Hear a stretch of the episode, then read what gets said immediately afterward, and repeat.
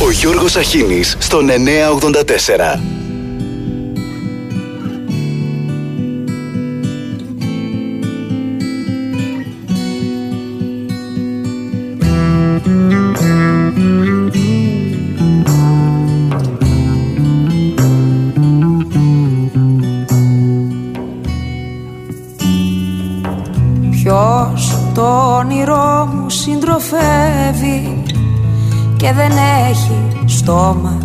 Το φιλί Πες μου ένα γιατί. Ποιος δεν βλέπει δάκρυ να σαλεύει και ποτέ δεν περιμένει την αυγή κάτι να συμβεί.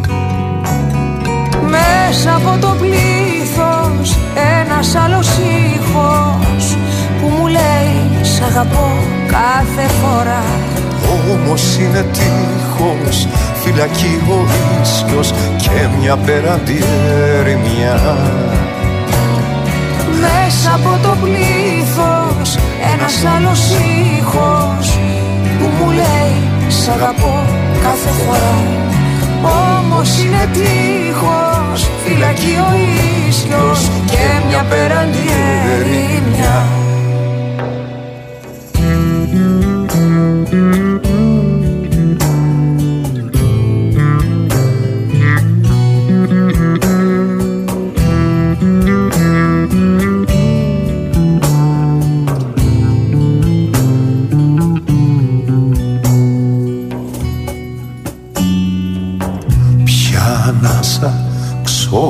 ξόδεψα ζωή μου σε ταξίδι τόσο ερωτικό. Για να σ' αγαπώ. Κι όλη η αγάπη μια στιγμή μου Για να δέσει κόμπο το κορμί μου. Σάγιο φυλαχτό Μέσα από το πλήθος ένας άλλος ήχος που μου λέει σ' αγαπώ κάθε φορά Όμως είναι τείχος φυλακή ο ίσκιος και μια πέραντη ερημιά Μέσα από το πλήθος ένας άλλος ήχος που μου λέει σ' αγαπώ κάθε φορά όμως είναι τείχος φυλακή ο ίσκιος και μια πέραντη ερημιά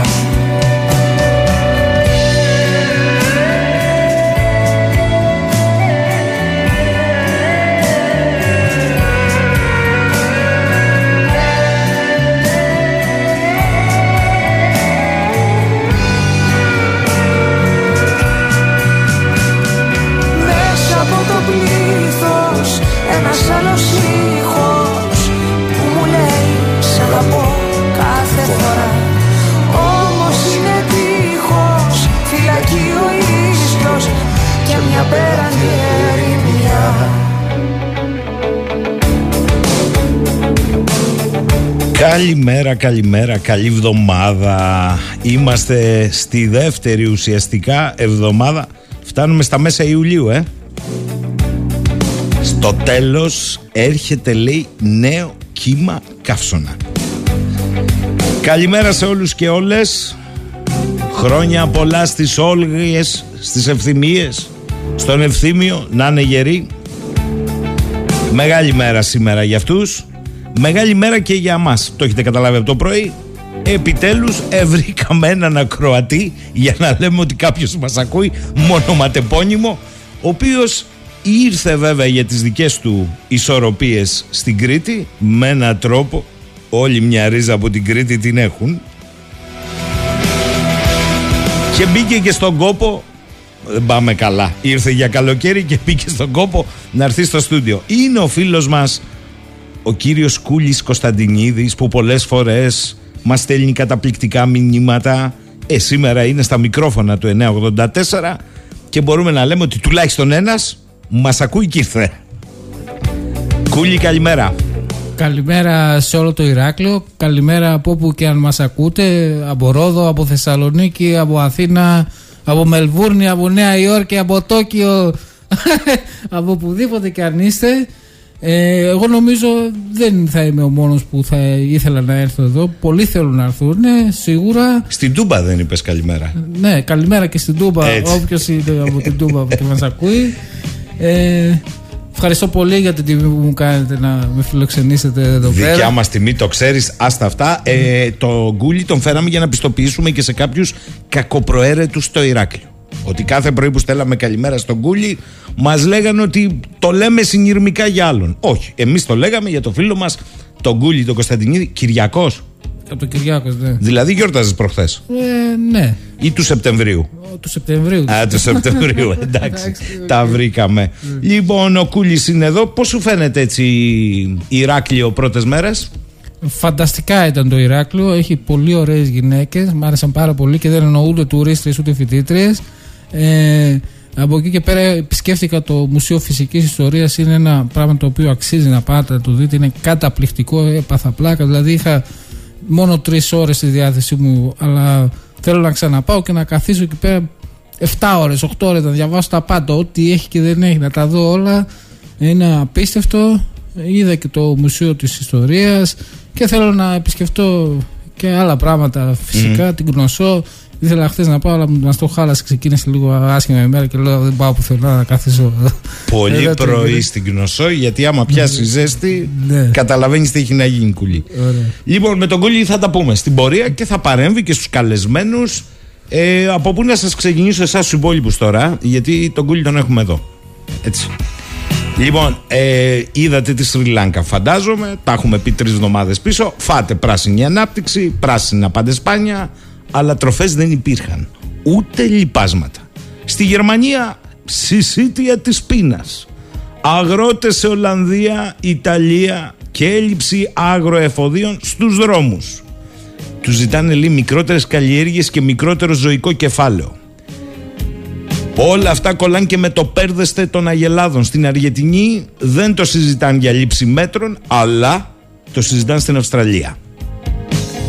Ακόμη και στην Αλβανία είχαμε συγκεντρώσεις για την ακρίβεια και τη διαφθορά. Στην υπερδύναμη υπάρχει άλλο θέμα. Πώς αποκαλεί ο γιος Biden τη θετή μαμά. Φοβερό. Και για όσους λέγαν τραβηγμένα τα όσα έλεγε πριν κάνα εξάμηνο ο φίλος μας ο κύριος Λίκος, ο, ο διδάκτορας ολοκληρωμένης περιβαλλοντικής διαχείρισης, θυμάστε τι έλεγε για το τεχνητό κρέας, ε; Ε, βρέθηκε ελληνικό site, το CNN Greece, το οποίο έχει ερωτηματολόγιο αναρτήσει και κάνει δημοσκόπηση. Τι λέει δημοσκόπηση; Πώς αξιολογείς την εισαγωγή τεχνητού κρέατος στην ανθρώπινη διατροφή; Ψήφισε τώρα. Και καθώς οι Ολλανδοί αγρότες διαδηλώνουν στους δρόμους εργοστάσιο συνθετικού κρέατος, σαν και αυτά που κάνει η δημοσκόπηση στο CNN Greece, το οποίο από ό,τι μάθαμε ανήκει στον Bill Gates, παραδόθηκε στην Ολλανδία στις φλόγες. Διότι οι Ολλανδοί αγρότες πιστεύουν ότι η κυβέρνηση σχεδιάζει να τους αναγκάσει να πουλήσουν τις φάρμες τους στο κράτος, το οποίο έχει βάλει ένα κλιματικό στόχο βάσει του οποίου ένας από τους υπεύθυνους της ρήπανσης της γης είναι η φάρμα. Εν τω μεταξύ το εργοστάσιο που πήρε φωτιά του Bill Gates ειδικεύεται στα συνθετικά προϊόντα κρέατος.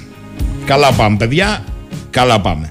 Θα μας μπει ο Σονούπο ο χειμώνας, ο πνιγμένος από τη ΣΑΠΕ πιάνεται. Διότι σήμερα κλείσαν και το Nord Stream 1 για συντήρηση, αλλά το ερώτημα είναι θα γίνει μετά τις 21 Ιουλίου, λέει. Θα ξανανοίξει; Στη Γερμανία κατέρευσε η μεγαλύτερη εταιρεία φυσικού αερίου και ξεκίνησε τον παράζ κρατικοποιήσεων. Μάθαμε ότι με δελτίο ηλεκτρικό ζεστό νερό και η θερμοκρασία στους 17 βαθμούς και το χειμώνα στο Βερολίνο στήθηκαν σε ουρές για δωρεάν τρόφιμα με το δελτίο.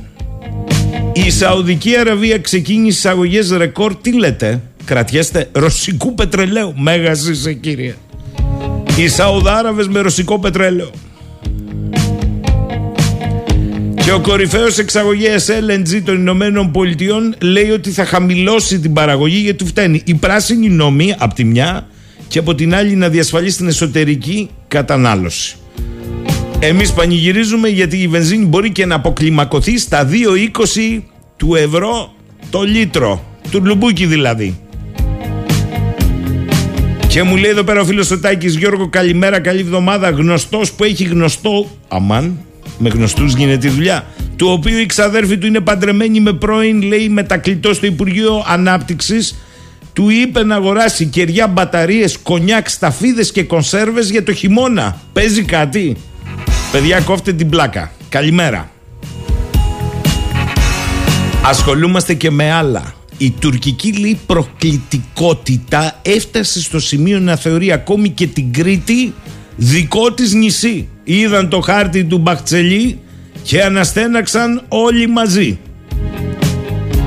Διότι ο χάρτης στο ακόμα των γκρίζων λύκων έχει Κρήτη, νησιά του Αιγαίου, από τη Θάσο μέχρι τη Ρόδο, όλα στο κόκκινο χρώμα και διάφορα άλλα. Στο μεταξύ υπάρχουν κάποιες λεπτομέρειες σε αυτό το χάρτη, διότι στο λογότυπο του πάνω ο χάρτης γράφει «Ο εθνικός μας όρκος στις θάλασσες». Κάτω αριστερά υπάρχουν οι διευκρινήσεις για το χάρτη. Τουρκικά εδάφη, ελληνικά εδάφη, τουρκικά χωρικά ύδατα, ελληνικά χωρικά ύδατα, διεθνή ύδατα. Μια ολιά. Ο χάρτης είναι μια απάντηση σε όσους επιμένουν να σπάζουν απόψεις που λένε ότι η Τουρκία έχει δικαιώματα στο Αιγαίο αφιερωμένος αποκλειστικά. Αλλά παιδιά να σας πω κάτι. Καλά με αυτό το χάρτη. Το χάρτη τον επίσημο του Υπουργείου Εσωτερικών της Τουρκίας τον έχετε πάρει χαμπάρι; Έχει έναν χάρτη που έχει κόψει επίσης το Αιγαίο στα δύο. Και τον έχει κόψει στα δύο διότι, το έχει κόψει στα δύο το Αιγαίο, διότι λέει εκεί σε αυτά τα όρια που θεωρεί ότι είναι τουρκική θάλασσα ασκεί έρευνα κατά το τουρκικό Υπουργείο Εσωτερικών και διάσωση το λιμενικό, η ακτοφυλακή, η τουρκική. Αυτός ο χάρτης δεν μας πείραξε. Είναι πιο επίσημος, ο άλλος είναι κόμματος. Κόμμα είναι, λέει και καμιά μπουρδα παραπάνω, ιδίως στην Κρυζηλίκη, γιατί καίγονται κιόλας να μπουν στη Βουλή. Αλλά εδώ μιλάμε για επίσημο κρατικό φορέα, το τουρκικό Υπουργείο Εσωτερικών. Στην Ελλάδα πάντως είχαμε τελεσίγραφα και ένα λεπτό μετά την καταδίκη της τουρκικής επιθετικότητας από παρουσιαστές κεντρικών τηλεοπτικών εκπομπών, πολιτικούς αναλυτές έπεφτε εκείνη η διαφήμιση Νικολάκη την είδες; Της νέας τουρκικής τηλεοπτικής σειράς που όπως αναφέρεται θα μας καθυλώσει στην ελληνική τηλεόραση. Δηλαδή την ώρα που κατά αυτούς η τουρκική προκλητικότητα χτυπά κόκκινο Συνεχίζεται ο πολιτιστικός βομβαρδισμός με τουρκικές τηλεοπτικές σειρές. Με τις υγείες σας.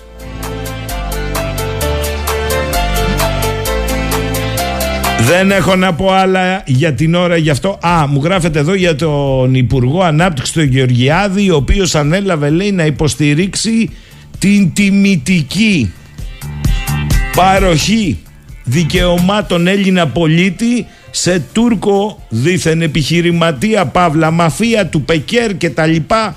Παιδιά εντάξει αφήστε. Αφήστε. Να ήταν ο μόνος έχω να πω εγώ. Αφήστε. Δεν, δεν, δεν πρόκειται... Θα πάω παρακάτω. Μηδενικό θα είναι το όφελος από την κατάργηση της ειδικής φοράς αλληλεγγύης. Δεν το λέω εγώ, το λέει φοροτεχνική. Από το 2023 και μετά για τους περισσότερους δημόσιους υπαλλήλους και τους συνταξιούχους ενώ για ένα ακόμη σημαντικό ποσοστό τους το κέρδος θα είναι, ακούστε, μόλις 1,83 έως 3,67 του ευρώ το μήνα. Καλά ε, λεφτά με τη σέσουλα. Και αναλυτικούς πίνακες έδωσε ο Πανελλήνιος Φορέας των Φοροτεχνικών για να μπερδεύεται κανείς. Καλημέρα Τάσο, το είδα. Η δολοφονία του τέου Ιάπωνα Πρωθυπουργού που πάγωσε τους πάντες, του Άμπε, προκάλεσε μεν σοκ, αλλά προκάλεσε και κάποια ερωτήματα για τον τρόπο που τη διαχειρίστηκε ελληνικό τηλεοπτικό δίκτυο, ο Αντένα. Εν προκειμένω να λέτε τα ονόματα όπως ακριβώς έχουν. Διότι έκανε ο Αντένα, προέβαλε ρεπορτάζ με πλούσιο φωτογραφικό υλικό για τα ενδιαφέροντα του δράστη. Και ανέφερε ο Αντένα πως είχε πάθος με τον Τσε Γκεβάρα και προβάλαν φωτογραφίες από πίσω από τον φερόμενο δράστη μπροστά σε ένα κάδρο με τον Τσε και άρα σου λέει, άρα ο δράστης είναι μ, μπουμπούκι. Ναι, αλλά υπήρχε μια λεπτομέρεια. Τον κύριο τον οποίον δείχνανε στον αντένα ήταν άλλος. Ένας 58χρονος, διεθνώς γνωστός και πολυβραβευμένος διέαλε. σχεδιαστή, σχεδιαστή συγγνώμη, βίντεο παιχνιδιών ο οποίος έχει συνεργαστεί για την ανάπτυξη παιχνιδιών με μερικά από τα μεγαλύτερα ονόματα της διεθνούς showbiz. Είδαν αντένα στη διεθνή showbiz και σου λέει φωνιάς του πρωθυπουργού του πρώην ο δικός μας. Ούτε συγγνώμη ακούσαμε ούτε τίποτα. Το μήνυμα πέρασε. Καλημέρα Χριστό μου. Ολλανδοί αγρότες λέει σε απόγνωση και λαχταριστές γκουρμέ κατσαρίδες αλλά κρέμ. Γιώργο, εδώ και ένα μήνα περίπου στην Ολλανδία βρίσκεται, το είπαμε, σε εξέλιξη μια μεγάλη αγροτική κινητοποίηση η οποία αδειάζει τα σούπερ μάρκετ. Ο λόγος είναι μια απίστευτα ηλίθια απέτηση της Ολλανδικής κυβέρνησης, πώς αλλιώς να την πει κανείς, να χρησιμοποιούν λιγότερα λιπάσματα και να μειώσουν τον αριθμό των ζώων για να σωθεί ο πλανήτης. Βλέπεις, λέει, οι οργορισμένοι θεωρούν και τις πορδές των αγελάδων υπέτειες κλιματικής αλλαγής. Άρα στι μειώσουμε. Και επειδή στην Ινδία τους σχεδόν 1,5 δισεκατομμυρίου ψυχών αυτό δεν παίζει, ιερό ζώο η αγελάδα, εμείς οι υπόλοιποι θα αναλάβουμε τη σωτηρία του πλανήτη μειώνοντας τα βρωμερά ζώα που παίρνονται ασύστολα και μας χαλάνε το κλίμα. Θα τρελαθούμε, ρε Γιώργο, λέει στο τέλος. Εκτός και αν υπάρχει συμπολίτης που θεωρεί ότι όλα αυτά είναι φυσιολογικά. Γιατί στεναχωριέσαι; Τόσο γενετικά τροποποιημένα θα προσωμιώνουν τις γεύσεις και θα είσαι μια χαρά, νόητε. Κάποιος θα ελέγχει και αυτή τη βιομηχανία. Πρωτοπόρος ασφαλώς, διότι θα ταΐζει και κόσμο που πεινά. Υπάρχει και το αφήγημα δηλαδή γι' αυτό. Αφήστε λοιπόν τα άλλα τα περίεργα, γιατί.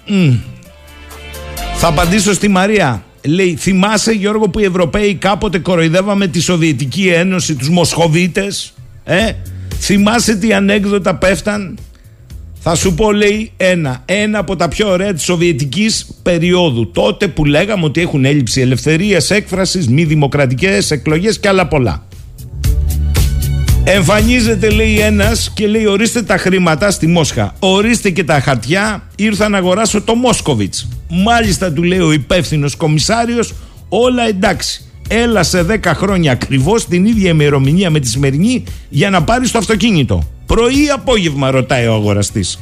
Τι διαφορά του απαντά ο κομισάριος μπορεί να έχεις σε 10 χρόνια από τώρα, και ο αγοραστής του λέει, επί Σοβιετικής Ένωσης. Ξέρετε, το πρωί έρχεται ο υδραυλικός μετά από 10 χρόνια. Ποιος το περίμενε, λέει σε εμάς τους ελεύθερους, να τρώμε με δελτίο και κουπόνι. 10 και 23 για το Natura χρειάζεται, για να δω τώρα, χρειάζεται εδώ να πούμε μερικά πράγματα. Οι επενδύσεις εντός Natura να είναι καλά. Οι τροποποιήσεις επιτρεπόμενες χρήσεις και μάλιστα εντός περιοχών Natura, προσέξτε, έχουν και κάποιες τροπολογίες εξαιρέσεις μέσα στην Natura περιοχή. Αφορούν σε επενδύσεις ΑΠΕ και ειδικά εισαγόμενων άνεμο γεννητριών Άρα το ξεπάτωμα της άγριας φύσης είναι ευλογημένο αφού οι επενδύσεις θα ακολουθούν και οικολογικά πρότυπα. Κατά τα άλλα, πέστε μου εμένα ότι τα λέμε τραβηγμένα. Υπάρχει ολόκληρο το σχέδιο της τροποποίησης. Ποιοι πολιτικοί ανέβηκαν στα ταξί της Uber; Πρώτο το όνομα διαρρεύσαν, διαρρεύσαν όλα στο βρετανικό Guardian Πρώτο το όνομα του κυρίου Μακρόν Επίσης, φαίνεται ότι η εταιρεία είχε στήσει ένα λόμπινγκ και όπου πηγαίναν Ελβετία, Νικολάκη, έχεις πάει Ελβετία, Γενέβη, δεν έχεις πάει, Μομπλόν κτλ. Αχ, Νικολάκη. Πήγαιναν τα αφεντικά λέει της Uber με κάτι καλύπηγε κυρίες και στείναν ένα κύκλωμα. Αυτό βγαίνει από τα 124.000 εμπιστευτικά έγγραφα που δημοσιεύει ο Βρετανικός Guardian για να σμπρώξουν το Uber να, το Uber να εξαφανίσουν τα ταξιά το ταξί, τα ταξιά, τα ταξιά σε όλη την Ευρώπη. Κίτρινα, κόκκινα, μπλε, γαλάζια, ό,τι θέλετε από ταξί να το εξαφανίσουν. Φωνάζαν οι ταξιτζίδες ότι εδώ έχει στηθεί κόλπο στην Ελλάδα, στην Ιταλία, στη Γαλλία, λαχού. Ποιος τους άκουγε, έλα, έλεγε τώρα μόνο εντάξει, ταρήφε, συνδικαλισμό. Να σου που τα στοιχεία δικαιώνουν τους ταρήφε. Ο Θήμιος ακούει, ένας είναι ο Θήμιος στην Ελλάδα. Τα αρχεία αποκαλύπτουν 40 χώρες σε μια περίοδο 13-17 όπου η Uber έκανε lobbying τους πρωθυπουργούς προέδρους, τους καλοτάιζε δηλαδή, για να σμπρώχνουν την εφαρμογή και να βγάζουν νομοθεσία σε βάρος των ταξί. Καλά, ωραίος κόσμος. Είναι αυτό που λέμε ελεύθερος ανταγωνισμός και ο καθένας έχει την ευκαιρία του με ίσους κανόνες, όρους κτλ. Ε, αυτοί έχουν λίγο παραπάνω τους κανόνες. Τι να κάνουμε τώρα, ρε παιδιά; Έχουμε πολλά, είδατε. Τα κρατήσαμε το τρίμερο, έσκαγε το ένα πίσω από το άλλο. Δεν φταίμε εμείς.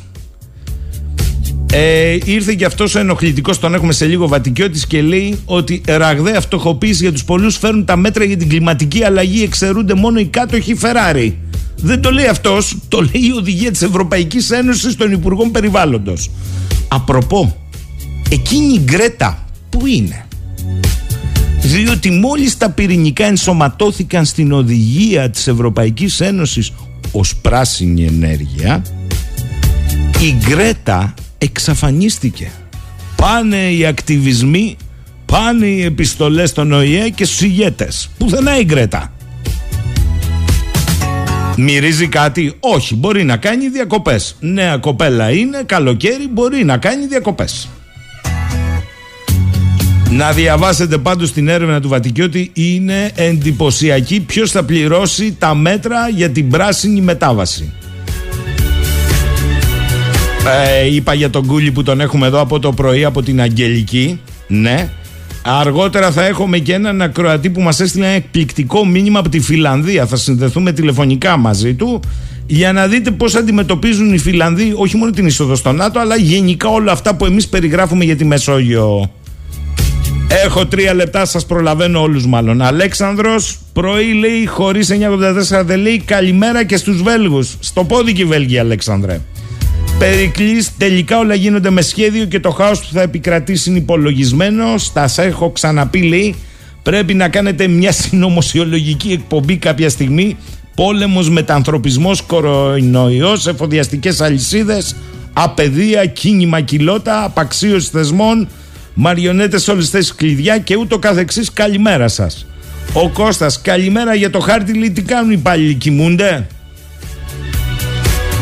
Καλημέρα λέει αγαπητέ Γιώργο, καλημέρα και στον Κούλι. Λέει ο Γιώργος Κούλι, σε σένα. Καλημέρα Γιώργο. Πολύ ωραίο να έχουμε τον Κούλι στο μικρόφωνο. Καλές διακοπές. Σε σχέση με την εισαγωγή, λέει την πράσινη ενέργεια, το τεχνητό κρέας είναι προφανές τελικά ότι πρόκειται περί σχεδίου και όχι περί ανοησίας. Είδατε, λέει ο Περικλής, την Νικόλ Κίτμαν να κάνει πρόμο της εντομοφαγίας σε εκπομπή. Ε, Βεβαίως την είδαμε. Γι' αυτό το είπαμε ότι θα φάτε κοτολέτα κατσαρίδα. Τι δεν καταλάβατε εσείς; Καλημέρα, λέει ο Γιάννης, και καλή εβδομάδα σε όλους σας. Παρουσιαστές και καλεσμένο κούλι. Έλα πάλι. Και ο Γιάννης από την Αθήνα, κούλι. Καλημέρα, Γιάννη. Καλημέρα. Ε, το καρδάσι από την Αθήνα είναι, έτσι. λοιπόν, πώς τους λέτε, Χαμουτζίδες, τους Αθηναίους; Ε, όχι. Πώς τους λέτε; Αθηνέζους. Αθηνέζους. Αθηνέζους. λοιπόν, εκπληκτική λέει ο Γιάννης σε εκπομπή της Παρασκευής στον αντιθέσω με τον Ιωαννίδη. Θέλω να σας πω κάτι, ζητούμε συγγνώμη, αλλά μπλόκαρε το mail. Τα είδαμε, παιδιά, είναι εκατοντάδες τα μηνύματα και τα ερωτήματα. Δεν προλαβαίναμε. Μπλόκαρε το mail. Δεν φταίμε εμείς. Ο Νίκος, μια αγωγή λέει από τον Ιάπωνα με μερικές εκατοντάδες χιλιάδες ευρώ για να σφίξουν τα γάλατα του αντένα θα είναι ότι πρέπει με αυτό που κάναν. Αλέξανδρος, παιδιά, να δείτε που θα πάρει και εμάς η μπάλα εξαιτίας του πέρδεστε θα απαγορεύσουν τη φασολάδα. Κάτω τα χέρια από το εθνικό φαΐ. Θεμιστοκλής. Καλημέρα και καλή εβδομάδα και στο φίλο τον Γκούλι. Καλημέρα, Θεμιστοκλή. Να πω κάτι τραγικά άσχετο. Ο οικουμενικός μας Πατριάρχης παίζει να έχει κλείσει ένα μήνα παρουσίαση στην Ελλαδοτραγέλαφο με σημαντικές συναντήσεις και εκδηλώσεις και δεν υπάρχει πουθενά στα ΜΜΕ. Θα μου πεις γιατί ρωτάω; Όχι, Θεμιστοκλή. Ε, ακούστηκε αυτό που ρώτησες. Η Κάρμεν, καλημέρα και καλή εβδομάδα. Δεν πιστεύω πια αν το γάλα είναι γαλανό. Α, εσύ το πάσανο για να. Και εγώ το πάω 10 και 30 σε διάλειμμα. Πάμε, Νίκο. 984. Για να είσαι μέσα σε όλα.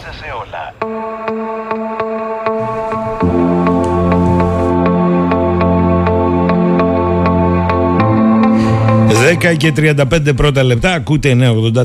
Σήμερα έχουμε μουσαφιρό στο στούντιο. Είπαμε, έχουμε το φίλο μας τον Ακροατή, τον Κούλι τον Κωνσταντινίδη που κατέβηκε από τη Θεσσαλονίκη για διακοπές και είπε να έρθει μια βόλτα στο στούντιο. Καλά έκανε.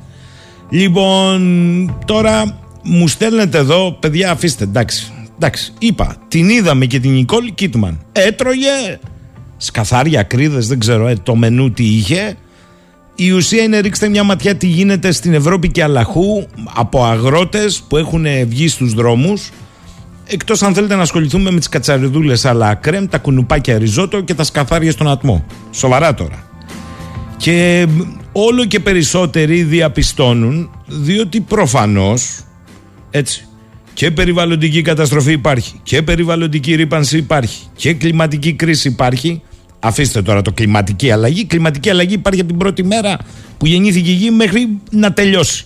Αν τελειώσει ποτέ. Εμείς θα τελειώσουμε. Κρίση υπάρχει. Αυτά υπάρχουν. Το θέμα είναι ότι εδώ επενδύονται πολιτικές 3 εκατομμυρίων που δεν αφορούν τον κόσμο. Και ήρθε και ο οικονομολόγος και δημοσιογράφος ο Λεωνίδας ο Βατικιώτης να πει ποιος πληρώνει με στοιχεία, όχι από το κεφάλι του, ποιος πληρώνει το μάρμαρο. Και τουλάχιστον στον ευρωπαϊκό χώρο φαίνεται ότι από κάποιες οδηγίες αυτοί που δεν θα πληρώσουν το μάρμαρο είναι οι κάτω και Φεράρι. Εάν αυτά τα βάλετε με την επισητιστική κρίση πείνα που οδήγησε για παράδειγμα στη Σρι Λάγκα να γίνει συντρίμμα διάμ και δεν είναι μόνο η Σρι Λάγκα καταλαβαίνετε το εκρηκτικό μείγμα μαζί με την ενεργειακή κρίση που φτιάχνεται στον πλανήτη. Καλημέρα Λεωνίδα Βατικιώτη. Καλημέρα Γιώργο, καλημέρα και στους ακροατές μας. Για πες μου λίγο σε παρακαλώ πολύ γιατί φτάσαμε στο σημείο και θα ξεκινήσω από αυτό πριν πάω στο κυρίως μενού στο σημείο να, να μετράμε, με συγχωρείς, ακόμη και το πέρδεστε των Αγελάδων. Έχουμε φτάσει σε τέτοια. Η, η, η καλή πηγό Κίτμαν, φοβερή ηθοποιός, δεν λέω, και ωραία γυναίκα, να κάνει σποτ για το πώς με τα έντομα θα πάμε σε μια πράσινη φαγία, πρασινοφαγία, να το πω έτσι. Αλλά την ναι. ίδια ώρα βλέπεις αγρότες παντού να αντιλαμβάνονται άλλα πράγματα. Ε, ναι, πρέπει να τα διαχωρίσουμε, είναι η άποψή μου, Γιώργο. Ε, κατά την άποψή μου, κλιματική κρίση υφίσταται ε, με την ε, σημαντική διαφορά πως αυτή η κρίση είναι ανθρωπογενής, με την εξής έννοια, ότι δεν πρόκειται για μια αλλαγή η οποία προήλθε από μια έκρηξη φεστίου, το, σημαντικό, το σημαντικότερο χαρακτηριστικό της είναι πως προκαλείται από τις εκπομπές ε, αερίων τα οποία είναι επικίνδυνα για το θερμοκήπιο και έχει την αρχή της στη βιομηχανική επανάσταση όπως ε, ξεκίνησε στη Δυτική Ευρώπη και στη συνέχεια στις Ηνωμένες Πολιτείες. Αυτή είναι η ουσιώδης διαφορά της και ας συμφωνήσουμε ότι πρέπει να πάρουμε μέτρα. Το μεγάλο ερωτηματικό είναι τι μέτρα πρέπει να πάρουμε και εδώ ακριβώς είναι που εντοπίζονται οι διαφωνίες. Η αφορμή για αυτή τη συζήτηση είναι το, το, η συνεδρίαση των Υπουργών Περιβάλλοντος της Ευρωπαϊκής Ένωσης που έγινε πριν λίγες μέρες στις Βρυξέλλες ε, όπου εκεί αποφάσισαν διάφορα μέτρα που θα μας φτωχοποιήσουν όλους, όλους ε, με μια μικρή εξαίρεση.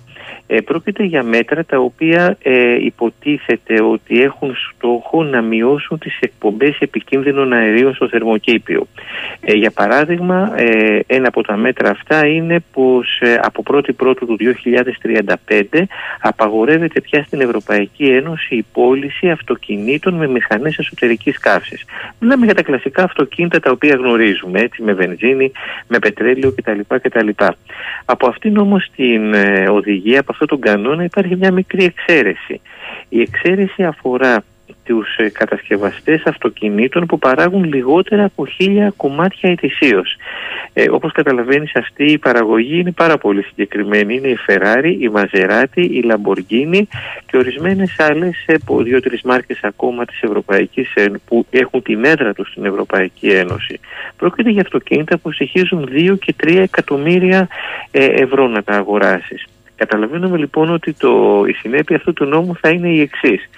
Ένα αυτοκίνητο που έχει ένας ε, συνταξιούχος, ένας άνθρωπος που ζει σε ένα απομακρυσμένο χωριό και μπορεί να το έχει πάρει με 2, 3, 5 χιλιάδες ευρώ ένα μεταχειρισμένο αυτοκίνητο και το έχει για να μετακινείται, να πηγαίνει να κάνει τα ψώνια του, να κατεβαίνει ε, στην πόλη, να κάνει τις δουλειές του με την κρατική γραφειοκρατία θα απαγορευτεί να κυκλοφορεί αυτό το αυτοκίνητο mm. ενώ ένας ζάπλουτος ο οποίος έχει μία Λαμπορκίνη που θα έχει δώσει ε, ακόμα και ένα εκατομμύριο ή δύο εκατομμύρια για να την αγοράσει θα έχει το δικαίωμα να την κυκλοφορεί. Ε, καταλαβαίνουμε εδώ πως έχουμε μια ευαισθησία δύο ταχυτήτων. Έχουμε μια ευαισθησία η οποία είναι εξαιρετικά αυστηρή, εξαντλεί όλα τα περιθώρια ε, αυστηρότητας όταν πρόκειται για το φτωχό, για το λαϊκό κόσμο. Από την άλλη τη μεριά όμως αυτή η ίδια ακριβώς η ευαισθησία δεν υπάρχει ε, όταν πρόκειται να σταθεί, να, να, γίνει αυστηρή και να επιβάλλει περιορισμούς απέναντι σε φτωχούς. Τα ίδια μέτρα τα βλέπουμε με διαφορετικούς όρους ακόμα και στην Ελλάδα. Για παράδειγμα, Πρόσφατα με την ψήφιση του κλιματικού νόμου είδαμε στην κυβέρνηση του Κυριάκου Μητσοτάκη να ξεπερνάει ε, πολλές ε, ευρωπαϊκές κυβερνήσεις, ακόμα και τις οδηγίες της Ευρωπαϊκής Ένωσης σε μια σειρά από μέτρα τα οποία στοχεύουν στην αντιμετώπιση της κλιματικής αλλαγής. Για παράδειγμα, το πιο χαρακτηριστικό είναι το μέτρο που σχετίζεται πάλι με την κυκλοφορία των αυτοκινήτων με μηχανές εσωτερικής καύσης. 2030 είναι το όριο το οποίο ψηφίστηκε για την Ελλάδα. Είδαμε επίσης να ψηφίζεται ένας εξίσου αυστηρός νόμος για τους λέβητες που έχουν τα, ε, τα σπίτια για, να, για, για, το, για, για, το, για τα καλοριφέρια, το πετρέλαιο.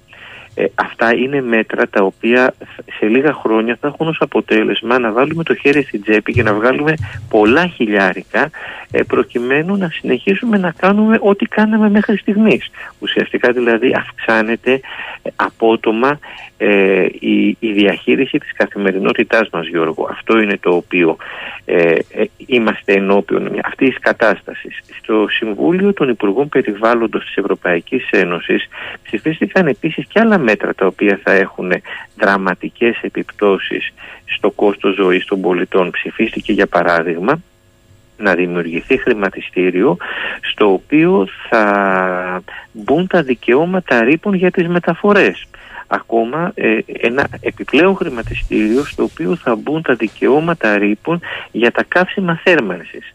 Πρακτικά δηλαδή αυτό το οποίο έκαναν με τους λιγνίτες στην Ελλάδα που επέβαλαν έναν φόρο άνθρακα θα πάνε να το επιβάλλουν στα εισιτήρια και το αποτέλεσμα θα είναι από τα εισιτήρια των πλοίων, των αεροπλάνων, των λεωφορείων και οποιοδήποτε άλλο μέσο μαζικής μεταφοράς που χρησιμοποιεί ε, συμβατικούς κινητήρες να αυξηθεί το κόστος του όπως επίσης θα κληθούμε σε λίγα χρόνια να πληρώνουμε και για τη ρήπαση που προκαλούν τα σπίτια μας επειδή ε, έχουμε το θράσος, έχουμε την ανέδεια να θέλουμε τα σπίτια μας να είναι ζεστά Γιώργο. Και άμα θα πρέπει να πούμε στο, στο, ναι. στον αντίποδα μια, για να δείξουμε μόνο την αντίθεση που υπάρχει ότι ταυτόχρονα η κυβέρνηση αποφάσισε να νομιμοποιήσει τα δασικά αυθαίρετα.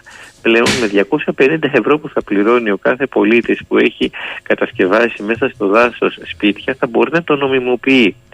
Και εδώ έχω πραγματικά την απορία. Ποιο, ποιο θα είναι το αποτύπωμα ε, στις εκπομπές διοξιδίου του άνθρακα και άλλων βλαβερών αερίων από αυτά. Ε, από Λεωνίδα, με συγχωρείς. Εδώ υπάρχει ε, η τροπολογία για το Natura. Ε, η ΑΠΕ μέσα σε Ακριβώς. Natura.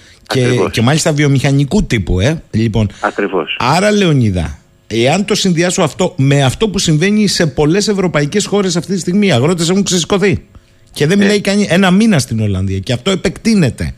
Αν το συνδυάσω ότι στη Σρι Λάγκα έπεσαν ε, κυβερνήσεις από την πείνα. Αν προσθέσω ε, την ενεργειακή κρίση που είναι βαριά, ιδίως για τους πολίτες. Ποιος το περίμενε στη Γερμανία να παίρνεις ε, με δελτίο τρόφιμο στο Βερολίνο και Αλαχού και να ανακοινώνεται και συγκεκριμένη θερμοκρασία θέρμανσης το χειμώνα από τώρα. Έτσι και μάλιστα στη Γερμανία ανακοίνωσαν ότι θα αρχίζουν από τώρα να σχεδιάζουν ποια σημεία το χειμώνα θα έχουν ζέστη για να πηγαίνουν εκεί οι πολίτες. Αυτό καταλαβαίνουμε ότι έχει και μία άλλη όψη που σημαίνει ότι μην περιμένετε σπίτια σας να έχετε θέρμανση ακόμα και όταν θα το ακριβίνουμε τόσο πολύ που δεν θα μπορείτε να ανοίγετε το καλοριφέρο όποτε θέλετε δεν θα υπάρχει. Και γι' αυτό το λόγο αρχίζουν να προνοούν από τώρα με τη γνωστή γερμανική μεθοδικότητά τους ποια σημεία θα είναι ζεστά το χειμώνα για να πηγαίνουν οι πολίτες.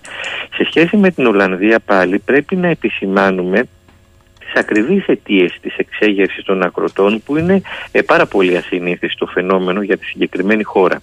Ε, ο λόγος που οι, οι αγρότες της Ολλανδίας είναι στο δρόμο εδώ και τρεις εβδομάδες είναι τα όρια για τις εκπομπές αζότου που ανακοίνωσε η κυβέρνηση σε μια προσπάθεια να μειώσει πάλι τα επιβλαβή αέρια που συμβάλλουν στο φαινόμενο του θερμοκηπίου. Ε, εγώ Γιώργο λέω το εξής. Ας υποθέσουμε ότι πράγματι ε, πρέπει να γίνει κάτι για να μειωθούν τα αέρια να μπορέσει να, να, να, μπορέσει να καθαρίσει το περιβάλλον.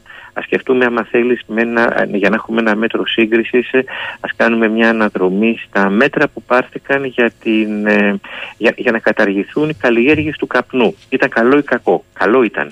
Το ερώτημα είναι το εξής. Έπρεπε να καταργηθεί το τσιγάρο, ε, έπρεπε να μειωθούν οι καλλιέργειες. Το ερώτημα είναι αυτοί οι άνθρωποι οι οποίοι εξαρτάται η ζωή τους από αυτές τις καλλιέργειες θα αποζημιωθούν όπως πρέπει; Πρώτο ερώτημα. Και το δεύτερο ερώτημα είναι ε, μήπως αυτά τα μέτρα γίνονται μοχλός, γίνονται ένα μέσο έτσι ώστε να βγουν από την οικονομία, από την παραγωγή οι πιο φτωχοί και να γίνει ένα μέσο έτσι ώστε ε, να αυξηθούν για παράδειγμα οι ήδη μεγάλοι κλήροι σε βάρος των φτωχών. Πιστεύω ότι αυτό ακριβώς είναι που συμβαίνει στην Ολλανδία και μπορούμε εύκολα να προβλέψουμε όλοι μας ότι αν τα μέτρα, εάν η κυβέρνηση είχε προνοήσει να πάρει μέτρα ανακούφισης ε, των φτωχών αγροτών και αποζημίωσης για την οικονομική ζημιά που θα επέλθει, δεν θα υπήρχαν ε, αυτές οι αντιδράσεις. Ε, Λεωνίδα, το αφήνεις έξω από το κάδρο το γεγονός ότι την ίδια στιγμή εκ, εκ, εκ του παραλίλου προωθούνται πολιτικές για κρέας εργαστηρίου, τεχνητά δηλαδή, φτιαγμένος στο όνομα της αντιμετώπισης της πείνας και τα λοιπά, το άλλο είναι καλό, αλλά κρέας εργαστηρίου. Η κυρία Κίτμαν είναι πανέμορφη και καλή ηθοποιός, αλλά εδώ διαφημίζει τώρα τρώτε έντομα. Καταλαβαίνεις τι εννοώ, ε; Ναι, και, και μεγάλο, να το πω και αυτό γιατί σωστά το έθεσες, μεγαλοεπενδυτές αγοράζουν αβέρτα μπάγκα μικρό κλήρο και τον ενοποιούν. Ναι, από την άλλη τη μεριά όμως πρέπει να δούμε ότι και η βιομηχανία του κρέατος όπως είναι σήμερα αποτελεί εμπόδιο για να μπορέσει ε, να βελτιωθούν τα διατροφικά συνήθεια.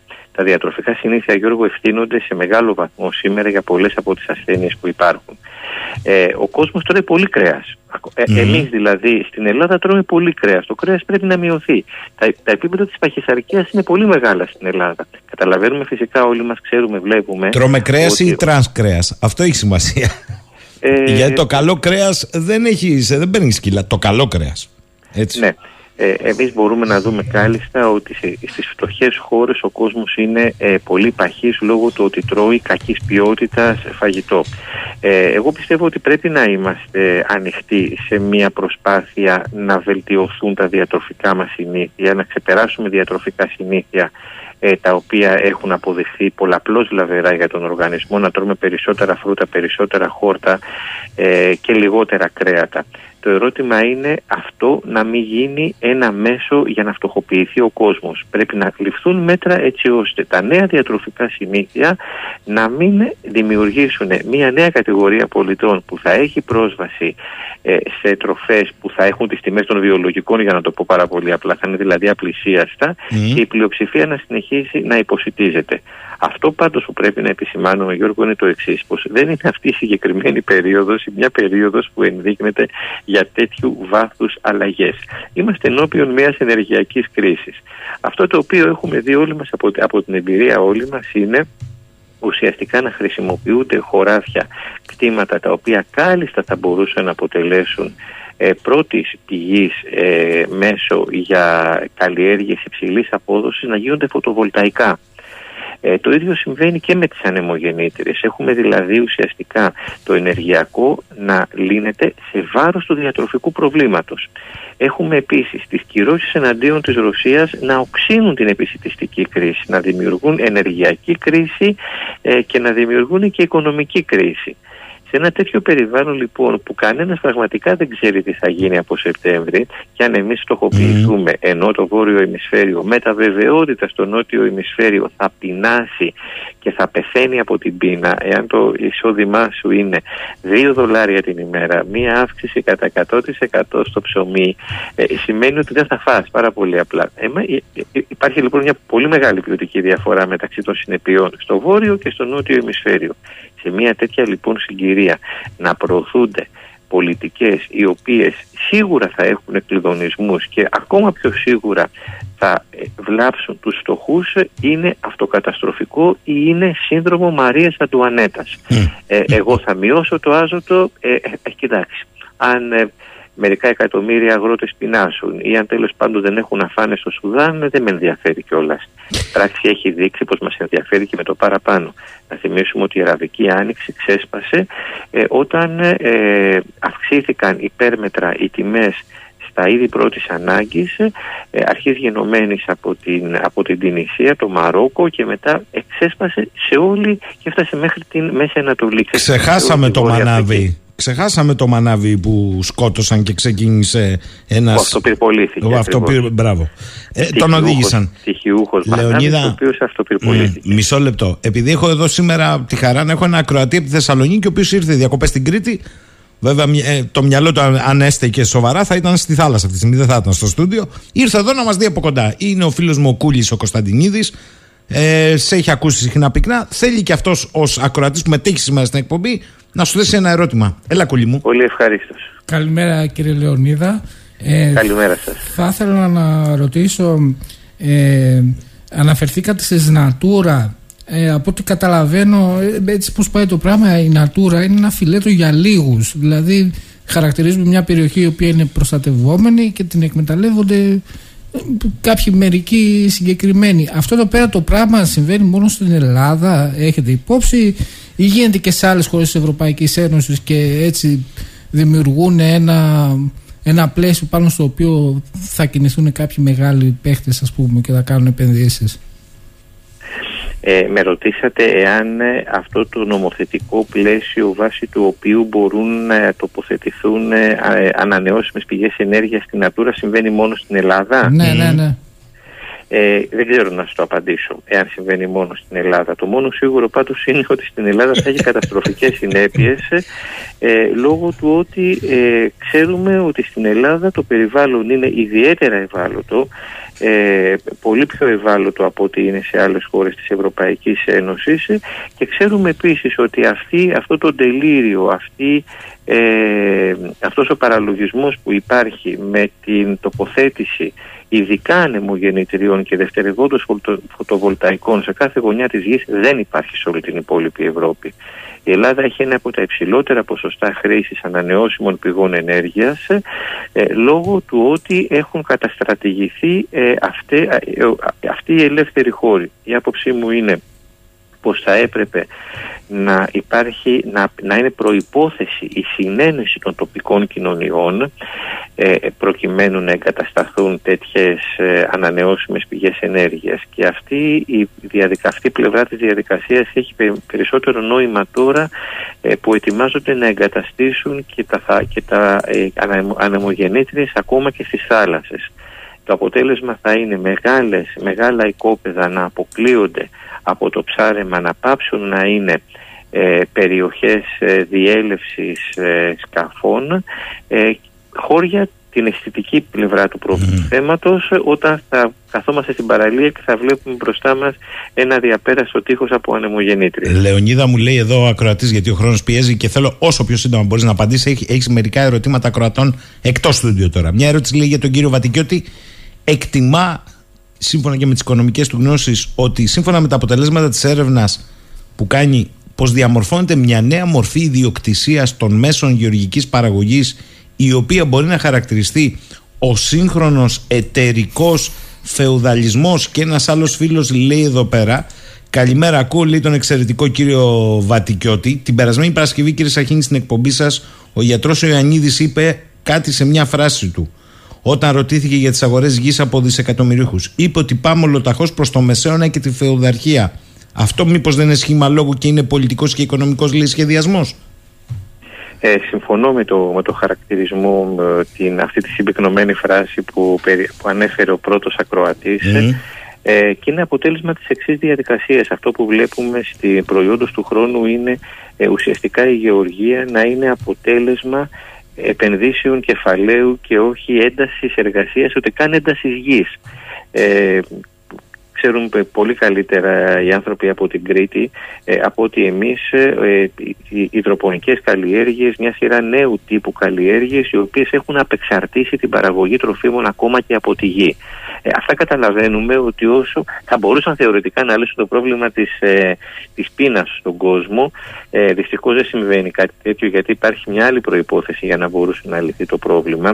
Αυτό όμως το οποίο διαπιστώνουμε ε, πιο άμεσα είναι ε, να να συντελείται αυτή η μετάβαση ε, σε βάρος ε, της πλειοψηφίας των αγροτών. Ταυτόχρονα δηλαδή αυτό που βλέπουμε είναι ότι φτωχοποιείται η ύπεθρος και επίσης στα αστικά κέντρα το κόστος της διατροφής αυξάνεται. Ενώ λοιπόν έχουμε να αυξάνεται η παραγωγή, να γίνεται πιο εκμηχανισμένη, να μπορούν να, να καλλιεργηθούν ε, ήδη τα οποία, ε, όλο το και τους 12 μήνες του χρόνου ταυτόχρονα το κόστος διαβίωσης της πόλης αυξάνεται υπέρμετρα. Μάλιστα. Λεωνίδα Βατικιώτη, θέλω να τον ευχαριστήσω για μια φορά ακόμη. Και εγώ σε ευχαριστώ. Ε, Λεωνίδα, διακοπές εσύ δεν έχεις; Ο Κούλης ήρθε διακοπές και ήρθε στο ραδιόφωνο. λοιπόν, σε ευχαριστούμε πολύ. Να είσαι καλά. Καλημέρα. καλημέρα. Ε, πολύ γρήγορα πριν πάω σε διακοπή, κάποια μηνύματα. Κούλη, όπου θέλεις παρεμβαίνεις. Δεν περιμένει να δώσουμε πάσα τώρα. Καλά, okay. Λοιπόν, ο Γιάννης λέει καλημέρα. Ο φίλος μας ο Γιάννης έχει έρθει από το Βέλγιο για να κάτσει κανένα εξάμεινο στην Κρήτη. Σύμφωνα με μια πρόβλεψη του Τμήματος Οικονομικών και Κοινωνικών Υποθέσεων, το ΙΕ, που δόθηκε σήμερα στη δημοσιότητα, ο παγκόσμιος πληθυσμός αναμένεται μέχρι τις 15 Νοεμβρίου να φτάσει στα 8 δισεκατομμύρια.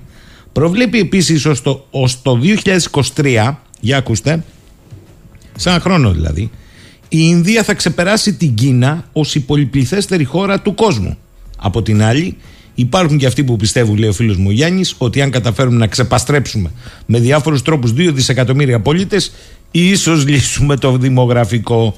Ο Γιώργος από το Κάλγκαρι, Καναδά. Καλημέρα στο Κάλγκαρι. Γεια σας. Μάλλον καλησπέρα. Έχω κάνει Uber στον Καναδά. Εξαφανίζει τα ταξί αφού υπό κάποιες προποθέσει όποιος θέλει να γίνει ταξιτζής με το αυτοκίνητό του μέσω εφαρμογής εταιρείας. Φυσικά η οδηγή είναι ανασφάλιστη. Χρεώνει πιο λίγο από τα ταξί και παίρνει μεγάλο κομμάτι της αγοράς. Εδώ δεν υπάρχουν ιδιώτες ταξιτζίδες στο Κάλγκαρι, αλλά εταιρείες που και αυτές με τη σειρά τους εξαφάνισαν τους ιδιώτες παλιότερα. Αυτού του είδους οι εφαρμογές φέρουν πρόσκαιρα φθηνότερες υπηρεσίες, όμως μακροπρόθεσμα φέρουν φτώχεια και εξαθλίωση, λέει ο Γιώργος από το Κάλγκαρι. Χαιρετισμού στον Καναδά. Γιάννης.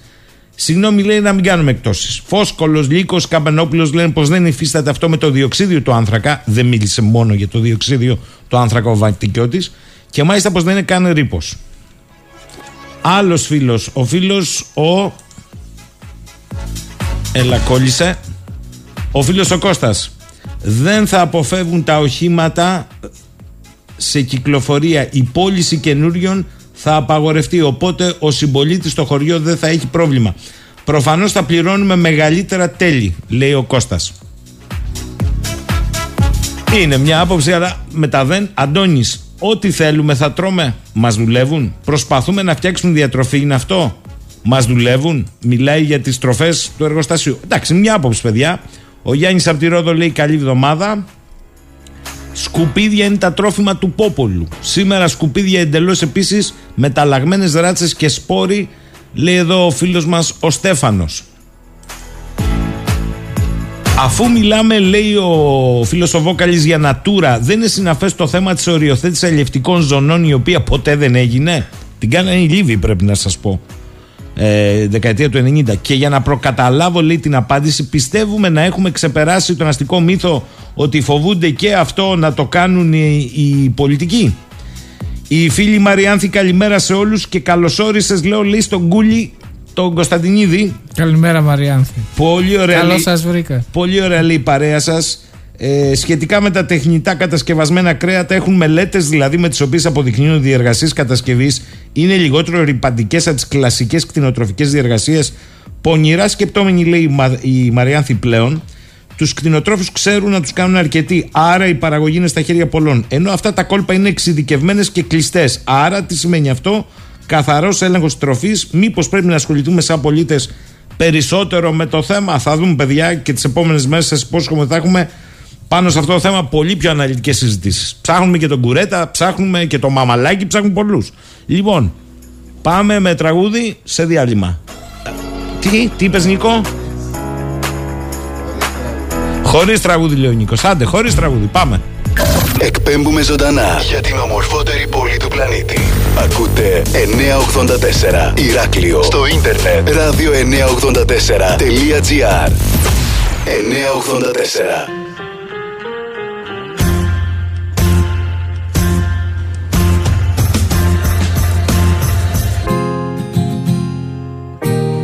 11 και 6 πρώτα λεπτά. Λέει εδώ ο φίλος μου ο Γιώργος. Καλημέρα, λέει. Καλημέρα στον Κούλι. Καλημέρα, Γιώργο.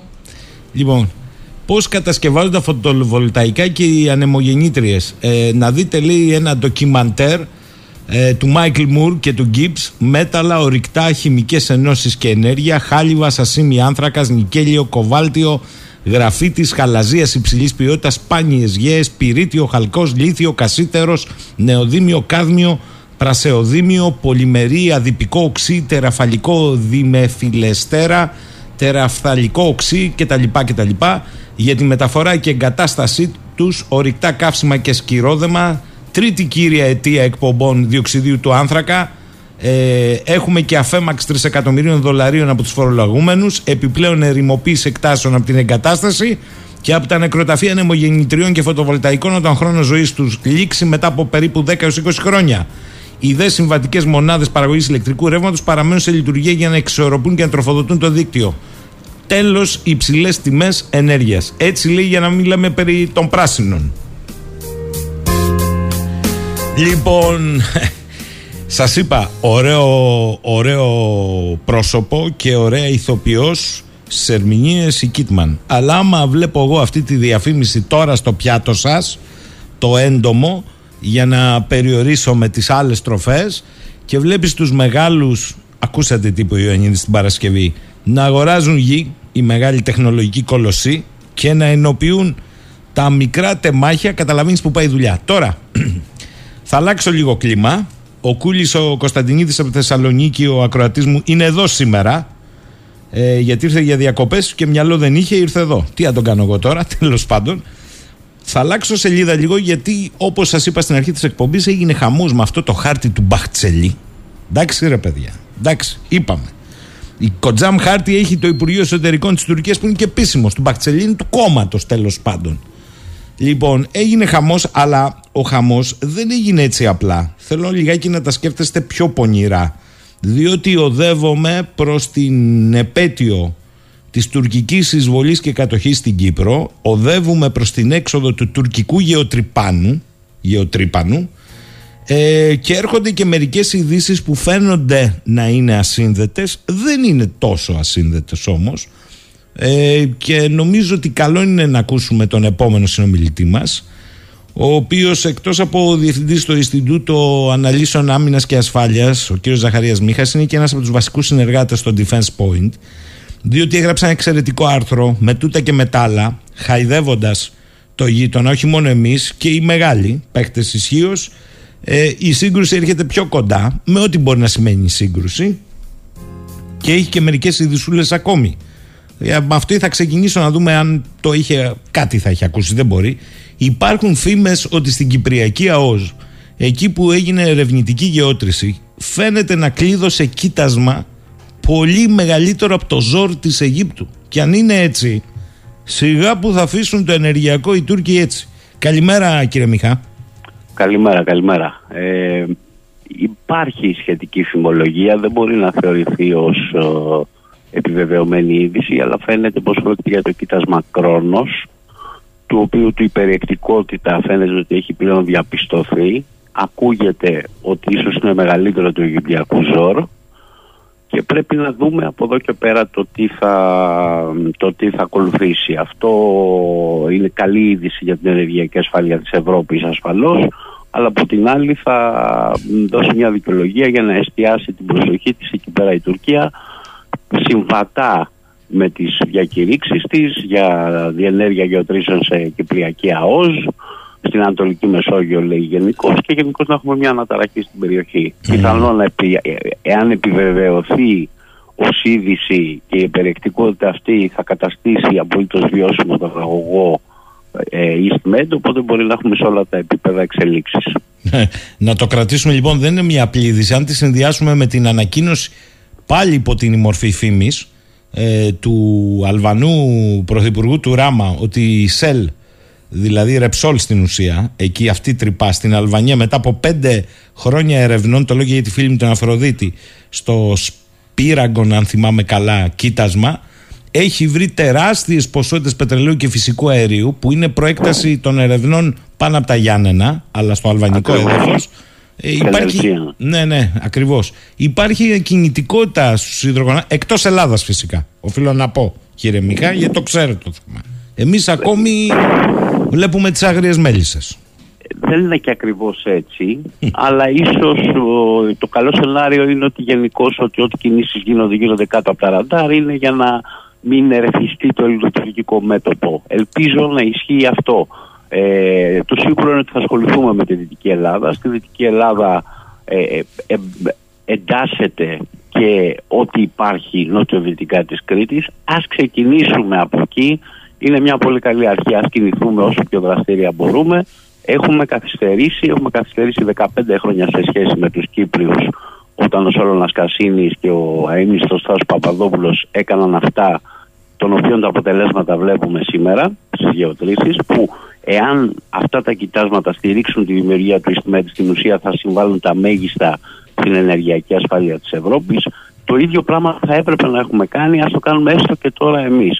Το ζήτημα είναι ότι δεν υπάρχει καθόλου πρόβλεψη σε επίπεδο ευρωπαϊκών ηγεσιών με αποτέλεσμα να οδηγούμαστε σε αδιέξοδα. Και παρότι και σήμερα βλέπουμε ότι το πρόβλημα που δημιουργήθηκε λόγω της μονοσήμαντης εξάρτησης από τη Ρωσία και λόγω των γερμανικών ιδεολειψιών ότι η αλληλεξάρτηση οικονομική και τα τεράστια έσοδα της Ρωσίας από το τομέα των υδρογονανθράκων που εξασφάλιζε συναλλασσόμενοι με την Ευρώπη παρόλα αυτά εξακολουθούν, πίστευαν ότι αυτό θα διατηρήσει την ειρήνη. Φοβάμαι και θα γράψω σχετικά γι' αυτό ότι το ίδιο πράγμα εξακολουθούμε και εξακολουθεί η Ευρώπη τουλάχιστον και κάνει με την Τουρκία. Και γι' αυτό είναι λογικό να καταλαβαίνει κανείς ότι όλη αυτή η τακτική του κατευνασμού σε όλα τα επίπεδα φέρνει τη σύγκρουση πιο κοντά διότι όλη η προβληματική που έχει αναπτυχθεί για την ενεργειακή ασφάλεια της Ευρώπης με παχιά λόγια και με θεωρίες δεν πρόκειται να θεραπευτεί. Πλέον έχουμε φτάσει στο διατάφτα και όλοι καταλαβαίνουμε τι θα γίνει από Οκτώβριο-Νοέμβρη και μετά. Ίσως γι' αυτό είπα ότι κύριε Μίχα γράψατε χθες ένα εξαιρετικό άρθρο. Ε, να πω εδώ πέρα στο φίλο μου τον Κούλι που έχει έρθει από Θεσσαλονίκη ότι όπου θέλει μπορεί να θέσει το ερώτημά του στον εκλεκτό καλεσμένο μας τον κύριο Μίχα. Λέω ίσως γι' αυτό χθες είχε ενδιαφέρον το άρθρο που γράψατε και το σημερινό ε, που βλέπω ότι φιλοξενείται σε ένα site στο οποίο συνεργάζεται και το οποίο θέλω να μου το σχολιάσετε αλλά το χθεσινό ότι τελικά με αυτό το μασάζ της Ευρωπαϊκής Ένωσης του ΝΑΤΟ, των Αμερικανών και τη δική μας ε, πολύ ευγενή στάση εδώ χάρτες πάνε και έρχονται. Όλοι φωνάζουν για το χάρτη του Μπαχτσελή. Εγώ είπα, εδώ υπάρχει χειρότερος χάρτης του Υπουργείου Εσωτερικών της Τουρκίας που χωρίζει τα δύο το Αιγαίο για έρευνα και διάσωση από την τουρκική ακτοφυλακή. Ε, εσείς είπατε ότι πρέπει να το πάρουμε χαμπαρί ότι όλα αυτά τελικώς φέρνουν πιο κοντά τη σύγκρουση. Δεν την αποτρέπουν. Προφανώς φέρνουν. Είναι κλασική θεωρία της, uh, του κατευνασμού που προέκυψε μέσα από τον Δεύτερο Παγκόσμιο Πόλεμο. Και η απορία που μου δημιουργείται εμένα, πώς είναι δυνατόν τα πάντα όταν ερχόνται, η συζήτηση έρχεται στη Ρωσία να ερμηνεύονται μέσα από αυτό το πρίσμα και σε μια χώρα που έχει πανομοιότυπη συμπεριφορά, για να μην πω πολύ χειρότερη, διότι οι Ρώσοι έχουν κάποια πολύ έντιμα στοιχεία στη συμπεριφορά τους. Όταν λένε ότι θα κάνουν κάτι, το εννοούν. Τώρα, αν εμείς δεν το ακούσαμε και καταλήξαμε να πολεμάμε στην Ουκρανία, OK. Okay. Είναι και δικό μας πρόβλημα από ένα σημείο και πέρα του τι καταλαβαίνουμε. Τα ίδια κάνει η Τουρκία και μάλιστα κάνει όλες αυτές τις ενέργειες για τις οποίες σήμερα η Γερμανία και οι υπόλοιπες ευρωπαϊκές χώρες κατηγορούνται ότι δεν έλαβαν υπόψη τις προειδοποιήσεις ότι θα εισβάλλει στην Ουκρανία. Μην καταλήξουμε σε μια συζήτηση που θα λέει ότι δεν είδαμε τα σημάδια ότι η Τουρκία στο τέλος θα έμπαινε, θα προσπαθούσε να επιτεθεί στην Ελλάδα, διότι πολύ φοβάμαι ότι τότε θα καταλήξουμε οι, οι φίλοι και σύμμαχοι να αντιμετωπίζουν την Ελλάδα όπως αντιμετωπίζουν σήμερα την Ουκρανία. Με καλά λόγια, ενδεχομένως με κάποια ενίσχυση και είναι και πιο προβληματική η στάση δική μας, γιατί δεν πρόκειται για τον μεγάλο εχθρό με, για τον οποίο δημιουργήθηκε το ΝΑΤΟ, αλλά μιλάμε για μια σύμμαχο χώρα. Αυτό, άμα θέλουν αυτοί να κοιμούνται όρθιοι, δεν υπάρχει κανένα. Υπάρχει πρόβλημα για μας, αλλά δεν δικαιολογεί με τίποτα ελληνικό εφησυχασμό ούτε το να πατάμε αποκλειστικά πάνω στις διαβεβαιώσεις και στην παροχή ασφαλείας για να και να θεωρούμε ότι δεν θα γίνει τίποτα. Σε επίπεδο αποτροπής ενισχύεται πάρα πολύ, αυτό είναι δεδομένο. Οι σχέσεις πρέπει να συνεχιστούν σε έντιμη βάση, αλλά από εκεί πέρα πρέπει να είμαστε έτοιμοι για οτιδήποτε και όλοι, λίγος πολύ, επικρατεί η άποψη ότι αν έρθει η ώρα της σύγκρουσης, τουλάχιστον στην αρχή θα είμαστε μόνοι μας. Ναι. Και επειδή αναφέρθηκα στον πόλεμο των χαρτών το τελευταίο διάστημα, δηλαδή πέφτουν όλοι από τα σύννεφα γιατί ο, ο συνέτερος του Ερντογάν τώρα έβγαλε το χάρτη στο κόμμα μέσα.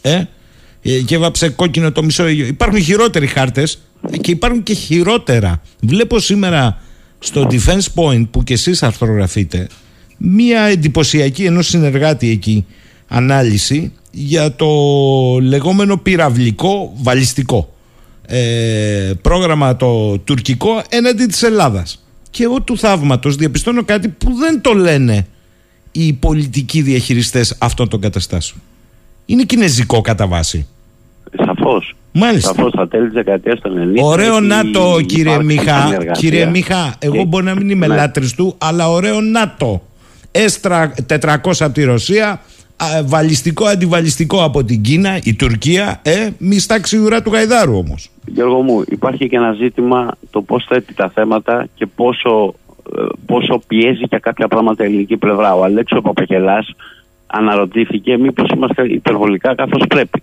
Όταν δηλαδή είναι όλοι είναι καταγεγραμμένα, τα βρίσκεις στο International Institute of Strategic Studies, τα βρίσκεις στο ΣΥΠΡΙ, τα βρίσκεις παντού και ξέρεις τι έχει γίνει και ξέρεις τι έχει ο αντιπαλός στο αποβαλιστικό προστάσιο. Και κάποια στιγμή που έγινε μια διερεύνηση προ τη Ρωσία, η ρωσική πλευρά για να ενδεχομένως για πυράβλους Ισκαντέρ, αυτό έγινε τη δεκαετία του 2000. Ε, Όπως καταλαβαίνεις, δεν προχώρησε τίποτα γιατί παρασκηνιακά μπλοκαρίστηκε. Εκείνη τη στιγμή τουλάχιστον θα μπορούσε να υπάρξει μια διπλωματική κινητοποίηση και να πει παιδιά από την άλλη πλευρά του Αιγαίου υπάρχει αυτή η απειλή που στοχεύει στην Ελλάδα και στις κρίσιμες υποδομές, στη αστικά της κέντρα που μπορεί να κάνει πολύ μεγάλες ζημιές παντού και από, αρνείσαι στην, α, στον φίλο και στο σύμμαχο στην Ελλάδα, αρνείσαι να προβείς στι ενέργειες αυτές που μπορεί να ακυρώσουν αυτό το τουρκικό πλεονέκτημα, να εξορροπήσουν αυτή την κατάσταση. Αλλά όχι μόνο αυτό, από το 2000 έχουν περάσει δύο δεκαετίες και πλέον και δεν έχουμε ακόμα αυτά που θα έπρεπε να έχουμε. Δεν προτεραιοποιούμε, για παράδειγμα, την απόκτηση δικτύου ραντάρ που να μπορεί να εντοπίζει αυτά τα βλήματα, τα βαλιστικά βλήματα, συν τα όπλα που θα μπορούσαν έστω αμυντικά να τα εξορροπήσουν. Ανταυτού, ε, το πλεονέκτημα που δίνουν τα νησιά ως πλατφόρμες ότι από εκεί θα μπορούσε σε περίπτωση που σε πλήξει με, που προχωρήσει σε πυ- πυραυλικά πλήγματα ο αντίπαλος να πλήξεις στη δική του υποδομή από τα νησιά του Αιγαίου επειδή είναι πολύ κοντά στα παράλια, το ακυρώνουμε επειδή και αυτός είναι ο βασικός λόγος που η Τουρκία ζητάει αποστρατικοποίηση, αποστρατικοποίηση από τα νησιά. Α μην γελιόμαστε. Ε, πρέπει να καταλάβουμε ότι η στρατηγική εξίσωση συμπεριλαμβάνει άλλα πράγματα. Δεν μπορούμε να καθίσουμε να, σε αυτό το πράγμα να παίζουμε με θεωρίες και με διπλωματικές ομορφιές. Εμένα η πρότασή μου και είναι το σχόλιο που προσθέσαμε στο άρθρο του συνεργάτη μας είναι ότι όπως βγάζουμε τους χάρτες και πηγαίνουμε διεθνώς και ενημερώνουμε φίλους και εταίρους αυτό το οποίο θα έπρεπε να κάνουμε είναι το ΓΕΘΑ να δώσει αναλυτικά στοιχεία για το βαλιστικό προστάσιο της Τουρκίας που τη χάνει να είναι και κινέζικο και αυτό το πράγμα στη σημερινή εποχή παίζει ένα διαφορετικό ρόλο διότι θεωρείται η Κίνα από τους αντίπαλους των ΗΠΑ και του ΝΑΤΟ, πάνε να φτιάξουν ένα άλλο ΝΑΤΟ στην περιοχή Ασία και Ειρηνικού για να την αντιμετωπίσουν, θα έπρεπε να κάνουμε ακριβώς αυτό. Να εντάξουμε στη ρητορική μας και στην επικοινωνιακή μας καμπάνια να ενημερώσουμε για την απειλή της Τουρκίας και για αυτό το πράγμα, για το οποίο μάλιστα δεν νομίζω ότι είμαστε και πολύ προετοιμασμένοι να το αντιμετωπίσουμε. Μάλιστα. Ε, θα σε παραδώσω για μία ερώτηση παρέμβαση εδώ το ακροατή που ήρθε από Θεσσαλονίκη για διακοπές. Μυαλό δεν είχε, λέω εγώ, θα το τονίζω. Μια χαρά μυαλό έχει ο άνθρωπος εντάξει αυτά τα, τα όμορφα του επαγγέλματος. Έχεις δίκιο. Να είναι, Είναι, καλά ο άνθρωπος. είναι, Αυτό ο είναι πολύ φίλος, ενδιαφέρον. είναι ο φίλος μας ο Κούλης ο Κωνσταντινίδης. Ε, Κούλη μου, κύριος Μίχας συχνότητα. Καλημέρα κύριε Μίχα. Ε, έχετε αναφέρει ότι η σύγκρουση είναι πιο κοντά πλέον με την Τουρκία. Ε, σε αυτόν εδώ πέρα τον ενεργειακό αρμαγεδόνα που υπάρχει και πλήττει την Ευρωπαϊκή Ένωση. Τους είναι προς το συμφέρον τους αυτή τη στιγμή να υπάρχει αναταραχή σε αυτήν εδώ πέρα την νοτιοανατολική γωνία της Ευρώπης και μην ξεχνάμε ότι δεν Για να είμαι μιλάμε σίγουρος ότι κατάλαβα πως μπορείς να παραλάβεις Γιώργο γιατί είναι λίγο μακριά από το μικρόφωνο. και δεν μιλάμε, ναι, και δεν μιλάμε για... Ξαναπες το Κούλη μου. Ναι, Δυνατά όμως, Ναι. κοντά στο μικρόφωνο. Αυτό σημαίνει δυνατά. Αναφέρατε κύριε Μίχα ότι είστε, είναι πιο κοντά σε, είμαστε πιο κοντά σε ε, Γιώργο πρέπει σύγκρουση. να είναι κλειστό το μικρόφωνο. Όχι, όχι, Δεν- είναι δεν ανοιχτό, τον θα το ακούω. μεταφέρω εγώ. Λέει ο, εδώ ο Κούλης. Α. Έχεις πει ότι η σύγκρουση έρχεται πιο κοντά. Ε, είναι δυνατόν με τέτοιο ενεργειακό αρμαγεδόνα στην περιοχή να θέλουν ένταση οι Ευρωπαίοι και οι άλλοι σύμμαχοι όταν θέλουν να λύσουν τα ενεργειακά τους; Ε, Βεβαίως. Και μην ξεχνάμε ότι δεν μιλάμε μόνο για ελληνική ΑΟΣ, είναι και ευρωπαϊκή ΑΟΣ εδώ πέρα. Αυτό εδώ πέρα το πράγμα. Έχει απόλυτο δίκιο. Και ε, μήπως ε, έχουν στο μυαλό τους ότι εμείς δεν μπορούμε να, να λύσουμε αυτά εδώ πέρα τα ενεργειακά προβλήματα τι εξορίξει και οτιδήποτε και θέλουν να τα περάσουν στην Τουρκία για κάποιο λόγο; Τι γίνεται εδώ πέρα, δηλαδή είναι μια, μια στρατηγική η οποία δεν, δεν βγάζει Ας κάποιο νόημα. ξεκινήσουμε πολύ απλά να πούμε ότι όχι δεν θέλουν αναταραχή. Από την άλλη δεν μπορεί κανείς να ξεπεράσει το σύνδρομο της αναντικατάστασης της Τουρκίας. Φυσικά εάν η Ελλάδα δεν δείξει προθυμία να συμβάλλει προς αυτή την κατεύθυνση θα αναζητήσουν εναλλακτικές. Από την άλλη υπάρχουν και τα στερεότυπα τα ενεργειακά που ακόμα και σήμερα σε αυτή την πιο δύσκολη στιγμή που οι πάντες επαναφέρουν σε λειτουργία λιγνητικές μονάδες και πυρηνικά εργοστάσια εξακολουθούν να σκέφτονται με, σε εισαγωγικά με πράσινους όρους αντί να σπεύσουν διότι έρχεται Αρμαγεδόνα στο χειμώνα. Το ξέρουν όλοι, δεν το λέω εγώ, το λένε οι μεγαλύτεροι ανάλυτες του κόσμου σε θέματα ενεργειακά. Οι τιμές έχουν ξεφύγει από κάθε όριο. Τέλος ορατό στη α, σύγκρουση στην, α, στην Ουκρανία δεν υπάρχει. Οι κυρώσεις στη Ρωσία θα παραμείνουν οπότε δεν υπάρχουν οι συνθήκες εκείνες που θα οδηγούσαν σε αποκλιμάκωση των τιμών δεν θέλουν να υπάρξει αναταραχή στο ελληνοτουρκικό μέτωπο. Από την άλλη, όμως, βλέπεις ότι έχεις ηγεσίες χωρίς όραμα και χωρίς κατανόηση της μεγάλης εικόνας. Είναι τακτικιστές. Και το βλέπεις αυτό στον τρόπο που αντιμετωπίζουν τα προβλήματα. Πανηγυρίζουν επειδή βρέθηκε μία μέση λύση μεταξύ Σουηδίας, Φιλανδίας και Τουρκίας. Αυτή είναι η διπλωματική μικροαντιμετώπιση. Δεν, αντιλαμβάνονται, δεν αντιλαμβάνονται όμως οι άνθρωποι ότι ποιο είναι το κόστος αυτό. Σε κάποια πράγματα υπάρχουν θεμελιακές αργές αξίες, assumptions που λένε στα επιστημονικά, επί των οποίων θα χτιστεί μια πολιτική. Δηλαδή δεν μπορείς να καταργήσεις τις αρχέ και τις αξίες της Δύσης και να, μετά να πανηγυρίζεις και να λες ότι βρέθηκε μια λύση που δεν βρέθηκε, διότι εξακολουθεί αυτή η εξάρτηση από την Τουρκία που απειλεί ότι η Μεγάλη Τουρκική Εθνοσυνέλευση θα ξαναμπλοκάρει την ένταξη. Εάν το ΝΑΤΟ δεν αποφασίσει να πει ξεκάθαρα, στραφόμενο εναντίον της Τουρκίας εμέσω, ότι παιδιά είναι τυπικό το ζήτημα της ένταξης στο ΝΑΤΟ, Σουηδίας και Φιλανδίας, εμείς αποφασίζουμε όλοι μαζί ότι θα συντρέξουμε, θα πάμε και θα υπερασπίσουμε Σουηδία και Φιλανδία σε περίπτωση που δεχτούν επίθεση. Αυτό θα ακυρώσει στην πράξη τον τουρκικό εκβιασμό. Εάν δεν το κάνουν αυτό για να στείλουν ξεκάθαρο μήνυμα ότι δεν μπορούν να γίνουν ανεκτές οι διαφοροποιήσεις από ένα σετ αρχών και αξιών, γιατί όλο αυτές επικαλούνται στη, στη ρητορική τους δεν μπορεί να βρεθεί λύση. Πρέπει να προχωρήσουμε και να καταλάβουμε ότι στη μεγάλη εικόνα δεν χωράνε τακτικισμοί και πανηγύρια για τυχόν, για τυχόν μεσοβέζικες λύσεις που έχουν εξευρεθεί. Λοιπόν, μιας και σε έχω πριν σε αποχαιρετήσω, ε, γιατί βλέπω ότι και στο Defense Point το γράφετε και καλά κάνετε και το γράφετε, διότι όπως είπες έχουμε ενεργειακή κρίση που φέρνει ενεργειακό αρμαγεδόνα Γίνεται το έλα να δεις από τη Σρι Λάγκα μέχρι την άλλη πλευρά του Ατλαντικού, στον ευρωπαϊκό χώρο με πρώτους Ολλανδούς αγρότες, όχι μόνο. Γίνεται το έλα να δεις. Έχεις τα σποτ, φάτε κατσαρίδες ε, γκουρμέ.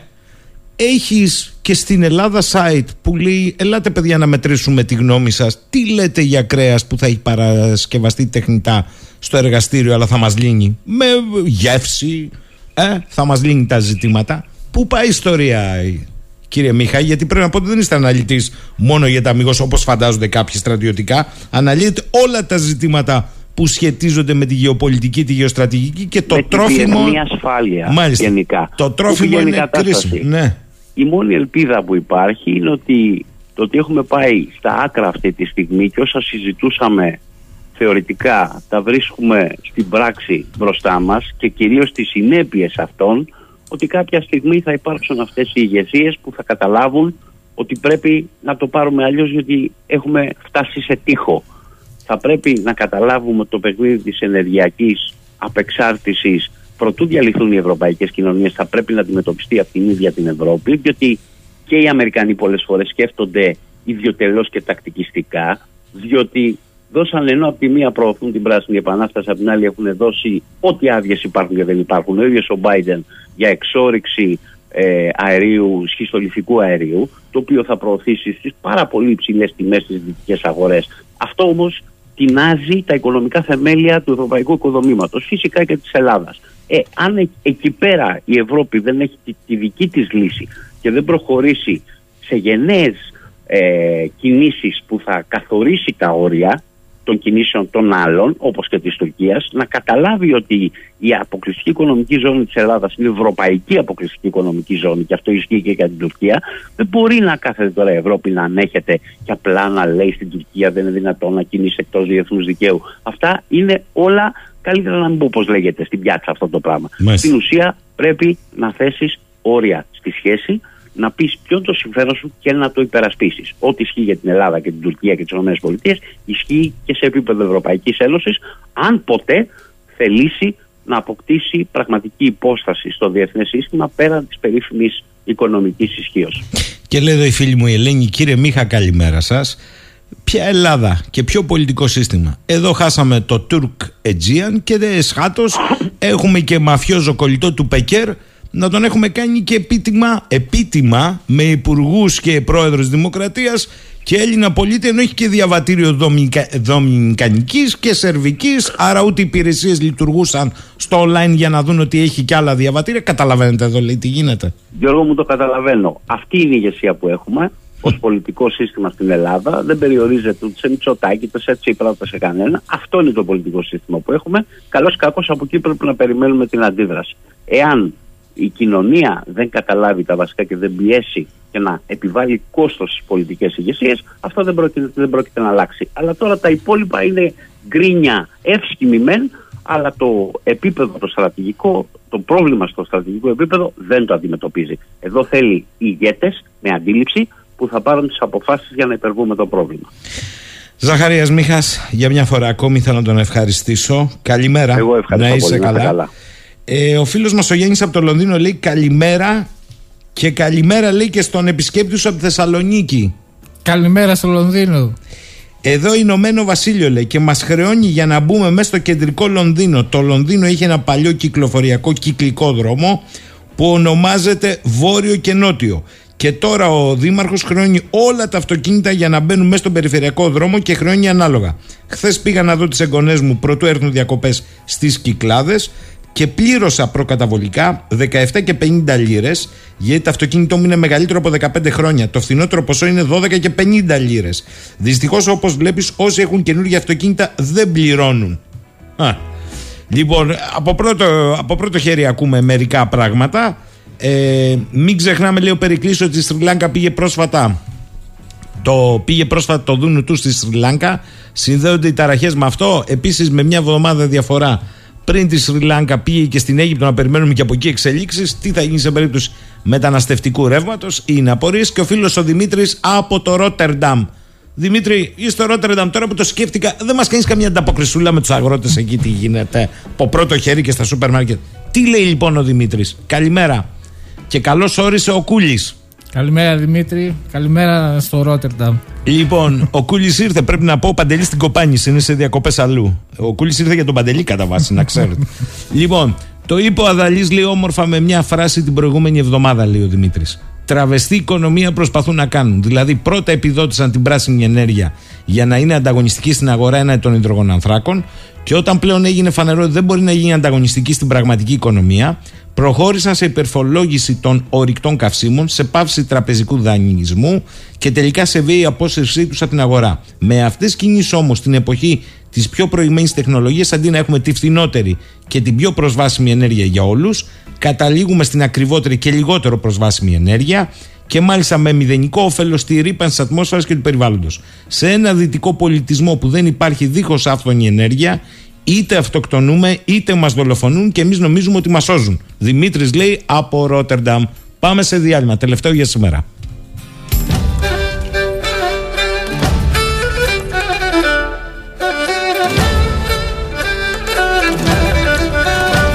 Και πάμε σε διάλειμμα με τραγούδι που ζήτησε ο φίλος ο Κούλης ο Κωνσταντινίδης που έχουμε χαρά να τον έχουμε σήμερα στο στούντιο Άρτη Αφιχθέντα από Θεσσαλονίκη.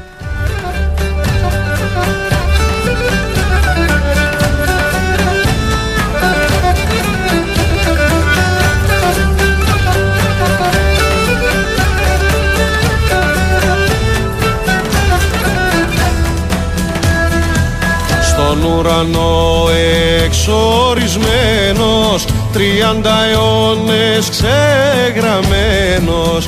Τι κάνει τώρα αναρωτιέται ένας θεός όταν βαριέται.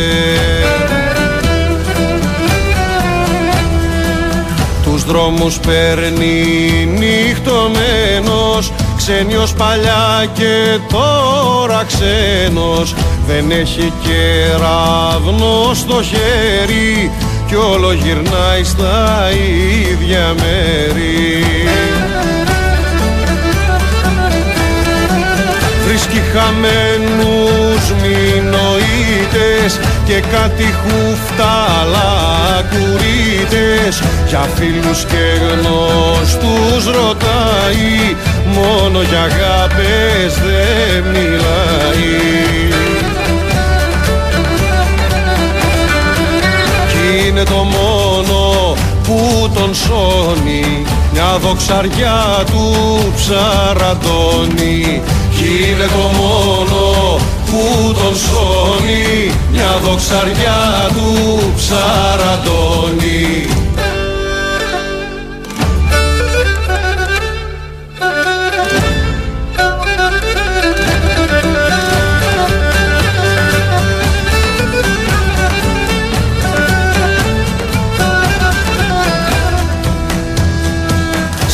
Στην τη βίγλα του στο κάστρο και του νοτιά ανάβει τ' άστρο και στο κομμένο το πεντένι κάποια ριάδνη περιμένει.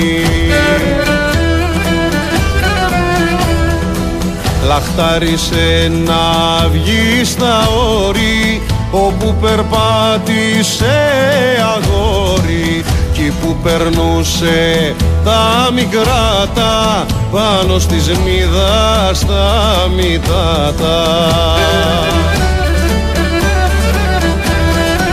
Κι από το θρόνο του στο γιούχτα θυμάται τον παλιό χρησμό κι αμήλυτος παραμονεύει το δεύτερο κατακλυσμό.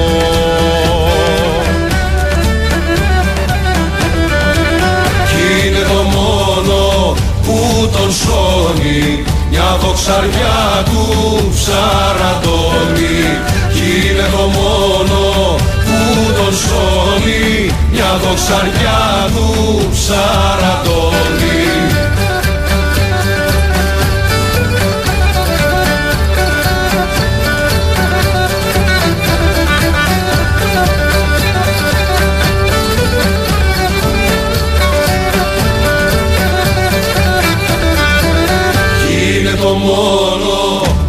τον σώνει μια δοξαριά του ψαραδόνι κι είναι το μόνο που τον σώνει μια δοξαριά του ψαραδόνι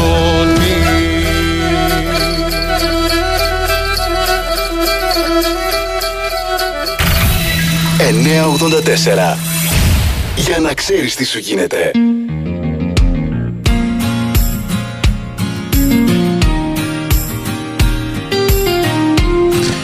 Μου λέει εδώ φίλος ο Νεκτάριος, καλημέρα Νεκτάριε. Χαίρομαι λέει που στη συχνότητα τίθενται και τα ζητήματα. Δεν τα ακούς ρε παιδί μου λίγο από τους Ολλανδούς αγρότες και τη Σρι Λάνκα μέχρι το που πάει η ιστορία στο τρόφιμο στην αγροτική καλλιέργεια και το τι κάνουν οι μεγάλοι παίκτες ισχύως παγκοσμίως που αγοράζουν γη και την ενοποιούν. Προσέξτε τώρα. Θα πάω στον τελευταίο καλεσμένο για σήμερα. Στο στούντιο, ε, επαναλαμβάνω, είναι σήμερα. Μας έκανε τη χαρά για την τιμή να είναι ο Κούλης ο Κωνσταντινίδης, ο ακροατής μας από Θεσσαλονίκη που κατέβηκε για διακοπές και είπε να έρθει και στο στούντιο του 94 από το πρωί. Βάρδια κανονική ο, ο Κούλης. Οπότε, Κούλη μου, όπου θέλεις παρεμβαίνεις και εδώ. Θα καλημερίσω όμως τον κύριο Ραφαήλ ε, Καλυβιώτη, ο οποίος είναι ε, πολιτικός επιστήμονας και πρόεδρος του Δικτύου Ελλήνων Συντηρητικών. Είναι όμως και ένας από τους ανθρώπους που έχει ανοίξει αυτή τη θεματική, ιδίως με αυτά που τεκταίνονται στον ευρωπαϊκό χώρο όχι μόνο για τους αγρότες. Καλημέρα κύριε Καλυβιώτη. Καλημέρα κύριε Σαχίνη, ευχαριστώ για την πρόσκληση. Και εγώ για την ανταπόκριση. Πρέπει να πω ότι δεν συμφωνούμε πάντα σε όλα ο ένας με τον άλλον. Όμως έχει ενδιαφέρον ότι και στο δίκτυό σας αλλά και στις εκπομπές σας έχετε ανοίξει πολύ καιρό πίσω αυτή τη θεματική ε, που μοιάζει να είναι έτσι απλή. Κάποιοι αγρότες, πολλοί αγρότες που ξεσηκώνονται για πολύ καιρό. Όμως φαίνεται ότι προσπαθείτε κι εσείς να ανοιχνεύσετε ένα πολύ μεγαλύτερο κάδρο του τι συντελείτε, βάλτε μέσα και την ενεργειακή κρίση και όλα αυτά.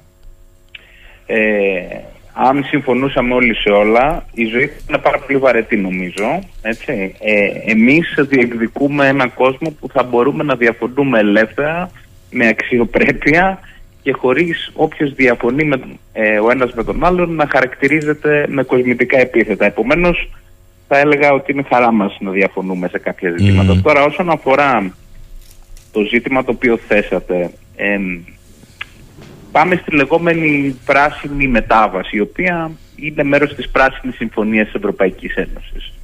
Λοιπόν, όπως ε, δεν ξέρω αν γνωρίζουν οι ακροατές σας, 40.000 Ολλανδοί αγρότες, οι οποίοι είναι και ο δεύτερος μεγαλύτερος εξαγωγέας γεωργικών προϊόντων στον κόσμο και ο μεγαλύτερος εξαγωγέας κρέατος στην Ευρώπη, έχουν συγκρουστεί και είναι σύγκρουση διαρκείας αυτή με την κυβέρνηση της Ολλανδίας για τους κανονισμούς για την κλιματική αλλαγή. Λοιπόν, οι υπουργοί τώρα της Ολλανδικής κυβέρνησης αποκαλούν την πρόταση αυτή αναπόφευκτη μετάβαση που στοχεύει στην βελτίωση της ποιότητας του αέρα, της γης και των υδάτων αλλά αυτό που προκαλεί ας πούμε έτσι αίσθηση είναι ότι έχουν το θράσος από την κυβέρνηση να λένε ότι το ειλικρινές μήνυμα είναι ότι δεν μπορούν όλοι οι αγρότες να συνεχίσουν τις δραστηριότητές τους. Φανταστείτε τώρα δηλαδή εσείς να είσαστε ο Πρωθυπουργός, ο Υπουργός ε, Αζότου, δεν ξέρω πώς λέγεται και όλο αυτό το Υπουργείο, διότι έχει ένα περίεργο ε, όνομα, και να πείτε τώρα στο 30% των Ελλήνων αγροτών ότι θα σταματήσετε να δουλεύετε και θα πάρετε κάποια αποζημίωση πιθανώς, αλλά εάν δεν ε, συμφωνείτε και αν δεν υπακούσετε κιόλας, ε, θα σας κάνουμε και μια απαλωτρίωση της γης σας ε, και θα πάρετε μια αποζημίωση. Εσείς θα αντιδρούσατε καλά σε μια τέτοια είδηση; Φαντάζομαι ότι δεν θα αντιδρούσατε Προφανώς. Ε, και είναι σαφές, αλλά μου κάνει εντύπωσιακό που λέτε θα σας κάνω και μία παλωτρίωση. Ρε παιδί μου, 2000 τώρα 22, πάμε για 23. Κύριε Καλυβιώτη, με συγχωρείτε. Κολχός δηλαδή θα γίνει η Δυτική Ευρώπη; Ε, και για ποιους; Δεν είναι καλά τα νέα. Εγώ σας το έχω ξαναπεί αυτό ότι δεν προβλέπω, δεν προβλέπω καλές ειδήσεις ε, όσο περνάνε τα χρόνια διότι έχουμε μια διάσταση των βουλήσεων των κυβερνώντων με, με τις πραγματικές ανάγκες του κόσμου. Αλλά αυτό που θέλω να σας πω ναι. είναι ότι ε, οι Ολλανδοί αγρότες υποστηρίζουν ότι εν πάση περιπτώσει άλλες χώρες ευρωπαϊκές δεν περιορίζουν τη γεωργική βιομηχανία. Αλλά πάμε στην, στο βασικό σκεπτικό των κυβερνώντων, έτσι. Λοιπόν, το βασικό του σκεπτικό είναι ότι κάθε χώρα πρέπει να παρουσιάζει ίσες εκπομπές για να αποδείξει ότι σώζει τον πλανήτη. Ποια είναι η αλήθεια όμως, ότι ένας καθαρός παραγωγός τροφίμων όπως η Ολλανδία ε, δεν θα έχει ε, υψηλότερες εκροές αζότου, ας πούμε, αμμονίας, ε, σε σχέση με ένα κράτος το οποίο δεν παράγει τίποτα ή εν πάση περιπτώσει παράγει πολύ λιγότερα. Δηλαδή έχουμε μια προσπάθεια ομογενοποίησης των περιβαλλοντικών στόχων το οποίο βέβαια είναι άλλη μια κρατικιστική, κάθετος γραφειοκρατική πολιτική από πάνω προς τα κάτω με απρόβλεπτα κακές συνέπειες. Λοιπόν, ε, και ένα αστείο που διάβασα σε έναν σχολιαστή, που, τον οποίο εκτιμώ πολύ, είναι το εξής. Λέει ότι περιέρχως ε, το Διευθυντήριο της Ευρωπαϊκής Ένωσης με την Ολλανδική κυβέρνηση ε, ανησυχεί συγκινητικά για τα ηθαγενή πουλιά ας πούμε, που ε, επηρεάζονται από όλη αυτή τη διαδικασία αλλά η κυβέρνηση ζητά μια ταχεία επέκταση των ανεμογεννητριών οι οποίες σκοτώνουν πουλιά με τη σέσουλα. Δηλαδή δεν υπάρχει μία λογική απέναντι σε αυτό. Αλλά ας πάμε όμως και στα πολύ σοβαρά γιατί νομίζω ότι γίνονται αυτά. Λοιπόν, γράφει το FAIR τώρα, το οποίο το ανέδειξε το Spectator αυτό που έγραψε το FAIR. Ο ιδιωτικός τομέας στην Ολλανδία, και θα θυμηθείτε μια προηγούμενη συζήτηση που κάναμε, ήταν στην πρώτη γραμμή των εναλλακτικών πρωτεϊνών. Το πρώτο καλλιεργημένο μπιφτέκι κρέατος Δημιουργήθηκε από τον Ολλανδό καθηγητή Μάρκ Post το 2013. Από τότε η χώρα έχει προχωρήσει στη δημιουργία πολλών κορυφαίων εταιριών εναλλακτικών πρωτεϊνών συμπεριλαμβανομένης της εταιρείας καλλιέργειας κρέατος Mosa Meat, που ιδρύθηκε πάλι από τον Mark Post και έλαβε επενδύσεις από την Bell Food Group and Merck και η φυτική εταιρεία κρέατος Βιβέρα, η οποία εξαγοράστηκε από την JBS το 2021 για 341 εκατομμύρια ευρώ. Δεν θα εκπλήξει κανέναν να ανακαλύψει ότι η JBS είναι εταίρος του Παγκόσμιου Οικονομικού Φόρουμ, δηλαδή του Νταβός, έτσι, με έσοδα άνω των 50 δισεκατομμυρίων δολαρίων. Τι πιθανότητες λοιπόν έχουν κύριε Σαχίνη οι αγρότες απέναντι σε αυτούς τους εταιρικούς γίγαντες; Διότι ε, ένα πράγμα το οποίο λένε από την Ολλανδική κυβέρνηση είναι ότι το 30% ε, των, ε, των ζώων τα οποία δεν θα υπάρχουν, ε, δεν ξέρω τι θα γίνουν, θα σφαγιαστούν, θα σταματήσουν να υπάρχουν μαγικά, εν πάση περιπτώσει θα αντικατασταθεί η πρωτεΐνη που παράγουν με αυτές τις νέες συνθετικές πρωτεΐνες. Λοιπόν, αυτά ε, τα είχατε πει εσείς. Ε, εγώ τα, ε, έρχομαι εδώ να σας τα επαναλάβω. Κύριε Καλυβιώτη, τώρα εδώ σήμερα μας δέσατε το γλυκό με το σιρόπι. Δηλαδή θέλω να πω η Uber πάει στον Davos χορηγός και κάνει lobbying. Οι εταιρείες που μας λέτε εδώ πάνε ε, συνδιαμορφωτές και κάνουν lobbying. Καλά πάμε. Ωραίος ο πλανήτης. Πολύ ωραία, αλλά έχουμε και μία αναλογία, δηλαδή έχουμε εδώ πέρα ένα playbook το οποίο επαναλαμβάνεται. Ε, εκτός ότι όλα αυτά φοβίζουν για επιστηστική κρίση, διότι ε, βέβαια. βάλτε την ενεργειακή κρίση η οποία υπάρχει. Ε, βάλτε, δηλαδή οι αγρότες για να κινήσουν το τρακτέρ τους χρειάζονται ενέργεια, χρειάζονται πετρέλαιο, χρειάζονται φυσικό αέριο επίσης για τις καλλιέργειές τους κτλ, κτλ. Αυτό το οποίο επειδή είναι ακριβότερο, προφανώς τα, τα τρόφιμα είναι επίσης ακριβότερα όταν φτάνουν στο σούπερ μάρκετ. Τώρα, με όλες αυτές τις απεργιακές κινητοποιήσεις και ε, ούσα η Ολλανδία μία από τις χώρες οι οποίες έχει τη μεγαλύτερη παραγωγή, όπως σας είπαμε, γεωργικών και κτηνοτροφικών προϊόντων, ε, η κρίση αρχίζει να βαθαίνει ακόμα περισσότερο.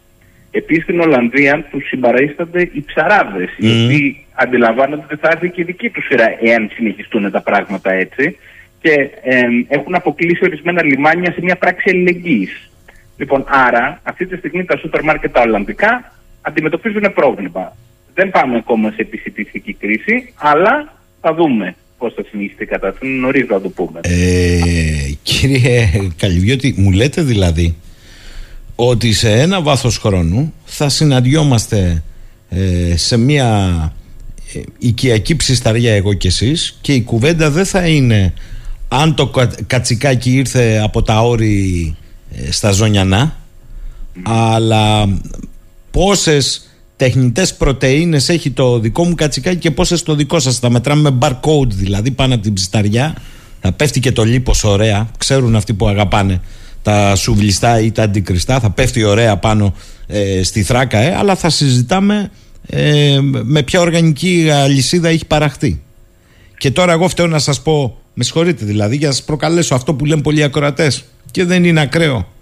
Μα ο κύριος Βαμπ μιας και αναφερθήκατε στο Νταβός mm-hmm. μας είπε ότι από το 30 και μετά παιδιά θα πάμε σε άλλες κοινωνίες δεν θα μας ανήκει τίποτα ωραίο ακούγεται αυτό θα είναι όλα όλων εργαστηριακά. Αλλά κάποιοι θα τα παράγουν. Οι ολίγοι.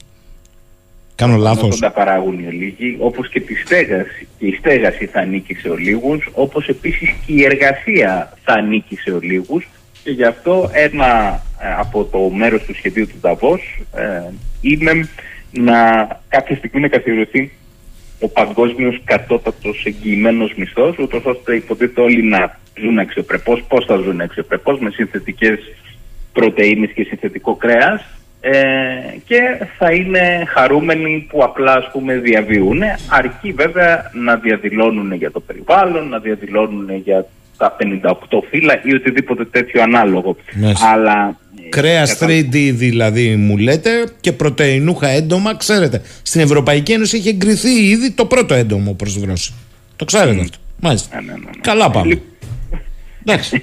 Ε, είναι, είναι δυστυχώς, ε, σας ε, τα έχουμε ξαναπεί, περνάμε σε πολύ δύσκολες. Μάλιστα. Στο τυλίξω με τα κολεόπτερα ή άνευ κολεοπτέρων. Μα είναι δυνατόν τώρα. σε- Γελάτε κύριε Καλυβιώτη, γελάμε όλοι, αλλά έρχονται. Αυτά έρχονται.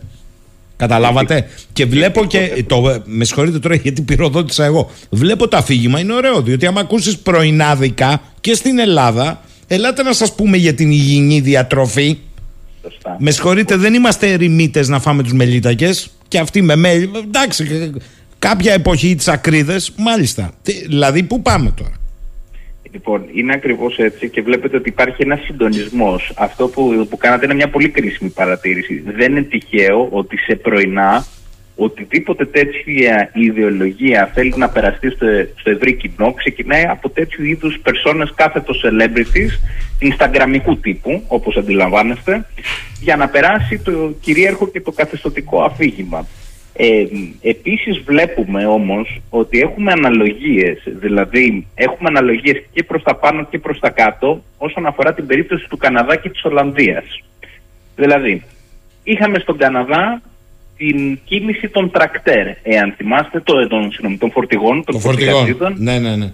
οι οποίοι έφτασαν μέχρι το κοινοβούλιο και κατέλαβαν επί του ουσίας το κοινοβούλιο φεύγοντας ο, ο Τριντό ε, εκτός του κοινοβουλίου. Αυτά τα οποία δεν έχουν ε, καταδειχθεί και δεν τα παίζουν οι εικόνες των συστημικών μέσων μαζικής επικοινωνίας της Δύσεως είναι εικόνες οι οποίες είναι προφανώς εντελώς εκτός κλίματος της Δύσεως. Είναι ξ- ξαφνικά σαν ο Καναδάς να μετετράπει σε μια τριτοκοσμική χώρα όπως για παράδειγμα η Σρι Λάνκα προσφάτως έτσι και να πήγανε μέσα άνθρωποι οι οποίοι να λένε δεν γίνεται να συνεχιστεί. Άλλο αυτή η κατάσταση. Και ποιο ήταν ε, το διακύβευμα; Ήταν τα μέτρα για τον COVID τα οποία ήταν σκληροπυρηνικά δηλαδή ο εγκλισμός ήταν σκληροπυρηνικός σε μια χώρα η οποία είχε πάρα πολύ υψηλή εμβολιαστική κάλυψη έτσι, δηλαδή ήταν νομίζω άνω των 75% εάν δεν κάνω λάθος.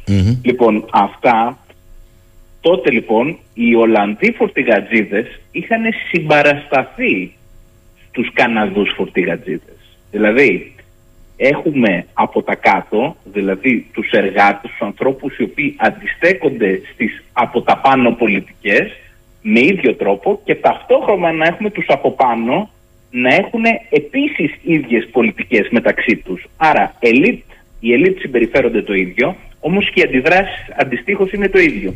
Θυμάστε που σας είχα πει στην προηγούμενη συζήτηση που κάναμε ότι διαμορφώνονται συλλογικές ταυτότητες οι οποίες ξεπερνούν τα εθνικά σύνορα; Ε, αυτό είναι. Δηλαδή τώρα οι Ολλανδοί αγρότες πιθανώς θα δούμε κύματα συμπαράσταση από άλλους αγρότες σε όλο τον κόσμο. Δηλαδή ομογενοποιούνται οι καταστάσεις διότι η βούληση των ελίτ και προφανώς μέσω του Νταβός είναι ίδια. Τώρα έβγαλαν έναν πολιτικό της Ολλανδίας συνωμοσιολόγο. Υπάρχει η εξής έκφραση, το θα ξαναχτίσουμε ε, από την αρχή μετά τον COVID. Και αυτή την έκφραση τη λένε ως αφήγημά τους ε, με τ- τα ίδια ακριβώς λόγια οι ηγέτες της Δύσεως. Ο Τριντό, ο Ρούτε της Ολλανδίας, ο Μπόρις Τζόνσον που τώρα έφυγε και κάποιος άλλος πρωθυπουργός δεν θυμάμαι επαναλαμβάνουν τα ίδια λες και, ε, λες και αφηγούνται το ίδιο μάθημα. Έχουμε φτάσει σε τέτοιες καταστάσεις. Λοιπόν, ο Ρούτε λοιπόν φοβήθηκε από όλη αυτή την εκδήλωση των εργατών. Γιατί φοβήθηκε, διότι και οι Ολλανδοί φορτηγατζίδες όπως είπαμε είχαν συμπαρασταθεί στους Καναδούς φορτηγατζίδες. Λοιπόν, και όταν είχε εμφανιστεί στο Παγκόσμιο Οικονομικό Φόρουμ ο Ρούτε, είχε καυχηθεί για τη συμμετοχή της Ολλανδίας στο Παγκόσμιο Πρόγραμμα Κόμβος, Κόμβων Καινοτομίας Τροφίμων του World Economic Forum, το οποίο ως δεδηλωμένο στόχο είχε τη μεταμόρφωση συστημάτων τροφίμων και χρήσης γης. Λοιπόν, η βίαιη απομάκρυση των αγρο- αγροτών από τη γη τους είναι σίγουρα ένας τρόπος για να μεταμορφωθεί η χρήση της γης και τα συστήματα τροφίμων. Για να μην πάμε και στα άλλα τα οποία έχουν συμβεί, έτσι, όπου υπάρχουν βίντεο που δείχνουν πώς παρισφρεί η Ολλανδική μυστική αστυνομία ανάμεσα στους διαδηλωτές, χωρίς να το έχουν διαψεύσει μέχρι στιγμής οι Ολλανδοί κυβερνώντες. Υπάρχουν όμως αυτά τα βίντεο, όποιος μπει στο YouTube, όσο είναι ακόμα ελεύθερο το YouTube, μπορεί να τα δει. Δεν χρειάζεται εμένα να του τα πει. Και αυτό το ίδιο playbook ακριβώς είχε χρησιμοποιηθεί από τον Τριντό κατά τη διάρκεια της πορείας των φορτηγατίδων. Είχαν βάλει ανθρώπους να παρισφρίουν μέσα, ούτως ώστε να, να, να διαλύσουν τις συγκεντρώσεις. Δηλαδή, έχουμε ομοειδείς καταστάσεις αν, ανάμεσα στις ελίτ και ανάμεσα στις αντιδράσεις του κόσμου. Αυτό όμως το οποίο είναι το κρίσιμο συμπέρασμα είναι πλέον ότι ο ελιτισμός δεν έχει σύνορα, κύριε Σαχίλνη. Και είναι Περνάμε σε πάρα πάρα πάρα πολύ δύσκολες εποχές.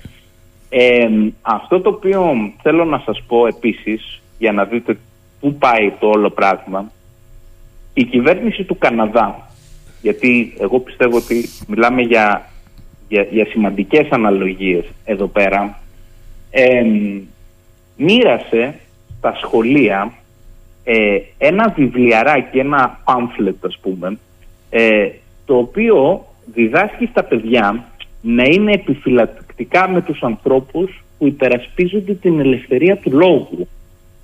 Το αντιλαμβάνεσαι τι σημαίνει αυτό; Για ποιο λόγο να είναι επιφυλακτικά; Σημαίνει ότι όποιος αντιδρά στο καθεστωτικό αφήγημα λιδωρείται με συγκεκριμένους χαρακτηρισμούς. Ρατσιστής, ακραίος, από τη μία την άλλη πλευρά κτλ. Ωραία πάμε.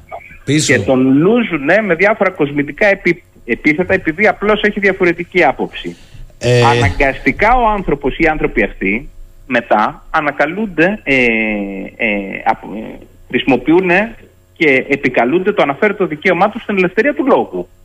Και τώρα η καναδική κυβέρνηση έχει φτάσει στο σημείο να μοιράζει τέτοια φυλάδια σύμφωνα με καταγγελίες, βέβαια, οι οποίες έχουν γίνει μαζικές και υπάρχουν στο διαδίκτυο, μπορούν να τις βρουν οι άνθρωποι, ότι τα παιδιά πρέπει να είναι επιφυλακτικά με τους ανθρώπους που λένε ότι υπερασπίζονται την ελευθερία του λόγου.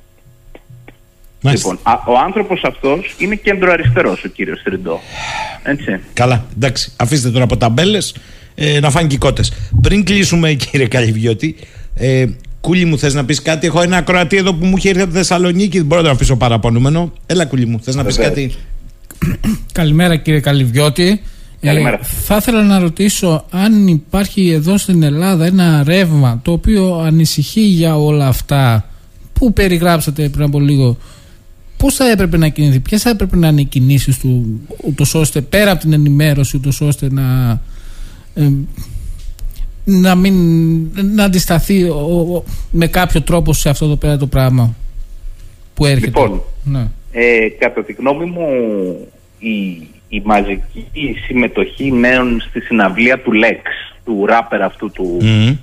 ε, κάπως ας πούμε ιδιόρυθμου, ε, μας δίνει μια σχετική ελπίδα γιατί εγώ είμαι συντηρητικός και ε, δεν συμμερίζομαι όλα ε, όσα λέει ο, ο εν λόγω καλλιτέχνης. Παρ' όλα αυτά αποδέχομαι τη γνησιότητα της συμμετοχής υπό την έννοια ότι βλέπετε ότι οι μεγάλες δισκογραφικές εταιρείες θέλουν να εγκολπώσουν ε, στις εταιρείες τους κάθε είδους μορφής αντίδρασης. Το ραπ ας πούμε ως μια σύγχρονη μουσική η οποία έχει αντιδραστικό στίχο απέναντι στους κυβερνώντες έχει εγκολπωθεί από τις μεγάλες δισκογραφικές εταιρείες παγκοσμίως και φυσικά και στην Ελλάδα. Και ο στίχος του πλέον ας πούμε που εκπέμπεται από αυτές τις δισκογραφικές εταιρείες είναι εν πάση περιπτώσει χαμηλού επίπεδου. Και βλέπουμε λοιπόν ένα γνήσιο καλλιτέχνη, ο οποίος φαίνεται ότι γράφει στίχο βιωματικά, ε, γράφοντας για τις κακές γειτονιές που μεγάλωσε, ότι μεγάλωσε χωρίς πατέρα, ότι υπάρχει εγκληματικότητα παντού γύρω του, ότι δεν μπορεί ε, να ανταπεξέλθει οικονομικά και ότι έχει ας πούμε ε, συνηθίσει σε αυτή την κατάσταση κτλ. κτλ. Χωρίς προβολή και χωρίς να είναι σε μια μεγάλη δισκογραφική εταιρεία ήρθανε 20.000 αν δεν κάνω λάθος ε, Σωστά. Από, από τη Generation Z δηλαδή από τους ανθρώπους που ανήκουν από 16, 17 έως 25 ετών και πήγανε μαζικά χωρίς να διαφημιστεί και μαζικά το γεγονός. Ξεπέρασε δηλαδή σε αριθμό η συναυλία του ε, αριθμούς άλλων μεγάλων καλλιτεχνών από το εξωτερικό. Έτσι. Μισό λεπτό, κύριε Καλλιώτη. Μια γρήγορη όμως, γιατί θα ναι, πούμε εκτός... Δηλαδή, λέτε ότι οι, οι νέοι θα κάνουν το νέο ρεύ, το, το ρεύμα αυτό της αντίστασης ή η μουσική θα το κάνει το ρεύμα. Δεν κατάλαβα ακριβώς. Οι νέοι, οι, νέοι κάτι. Ναι. Γρήγορα, κύριε Καλυβιώτη, γρήγορα. Η, η, η, αντίδραση, όσο και το σύστημα να προσπαθεί, η αντίδραση θα, θα έρθει αυτόματα και αυθόρμητα. Δεν μπορείς να οργανώσεις μία αντίδραση. Η αντίδραση έρχεται όταν οι από πάνω προς τα κάτω πιέζουν πάρα πολύ τους από κάτω. Και επειδή βλέπω αρκετούς φίλους μου να λένε άντε και στα δικά μας ε, στη Σρι Λάνκα, το οποίο φυσικά εγώ δεν το εύχομαι, μην το εύχεστε αυτό. Όταν η αντίδραση συνέχεια από την πρώτη στιγμή ε, την καταπιέζεις, κάποια στιγμή η πολλή καταπίεση σαν το οδόφραγμα, σαν το νερό, θα ξεσπάσει και θα ξεχυλήσει. Κύριε Και Καλυγιώτη, κάτι τελευταίο για όχι, να όχι, όχι, τελειώσω. όχι, όχι, κρατήστε το τελευταίο, θα σας πω εγώ τώρα, αντιπρόταση. Αύριο μετά τις 11 θα είστε συχνότητα, θα έχω και τον κύριο Λίκο, γιατί να κάνουμε και μια συζήτηση, να μην είναι μονόλογοι διαρκώς παράλληλοι. Φυσικά. Ωραία, να κάνουμε και μια συζήτηση, γιατί και ο κύριος Λίκος έρχεται με φόρα αύριο. 1900 είδη εντόμων σκουλικιών περνάνε από οδηγίες Ευρωπαϊκής Ένωσης. Τον αλευροσκόλικα τον ξέρετε, εγκρίθηκε σύντομα και στο πιάτο μας. Μην γελάτε, δεν το λέω για τον κύριο Καλυβιώτη. Αύριο κύριε Καλυβιώτη, συνεχίζουμε. Εκλεκτό έδεσμα. Εκλεκτό έδεσμα. Συνεχίζουμε αύριο. Λοιπόν, Να είστε καλά. Καλημέρα. Καλημέρα. Ε, φίλε Κούλη, σε ευχαριστώ. Και εγώ ευχαριστώ. Τίναξε την μπάγκα στον αέρα, φύγαμε για από χρόνο έξω. Να σε καλά και εσύ και η Θεσσαλονίκη και καλές διακοπές στην Κρήτη. Γιατί από ό,τι κατάλαβες έρχονται δύσκολα μπροστά. Πάρε, γέμισε Ναι, μπαταρίες. Ήρθα, ήρθα να καρδαμώσω να πω. λοιπόν, καλημέρα σε όλους. Να είμαστε καλά αύριο 10 και κάτι. Πρώτα, πρώτα να είμαστε καλά. Να τα ξαναπούμε.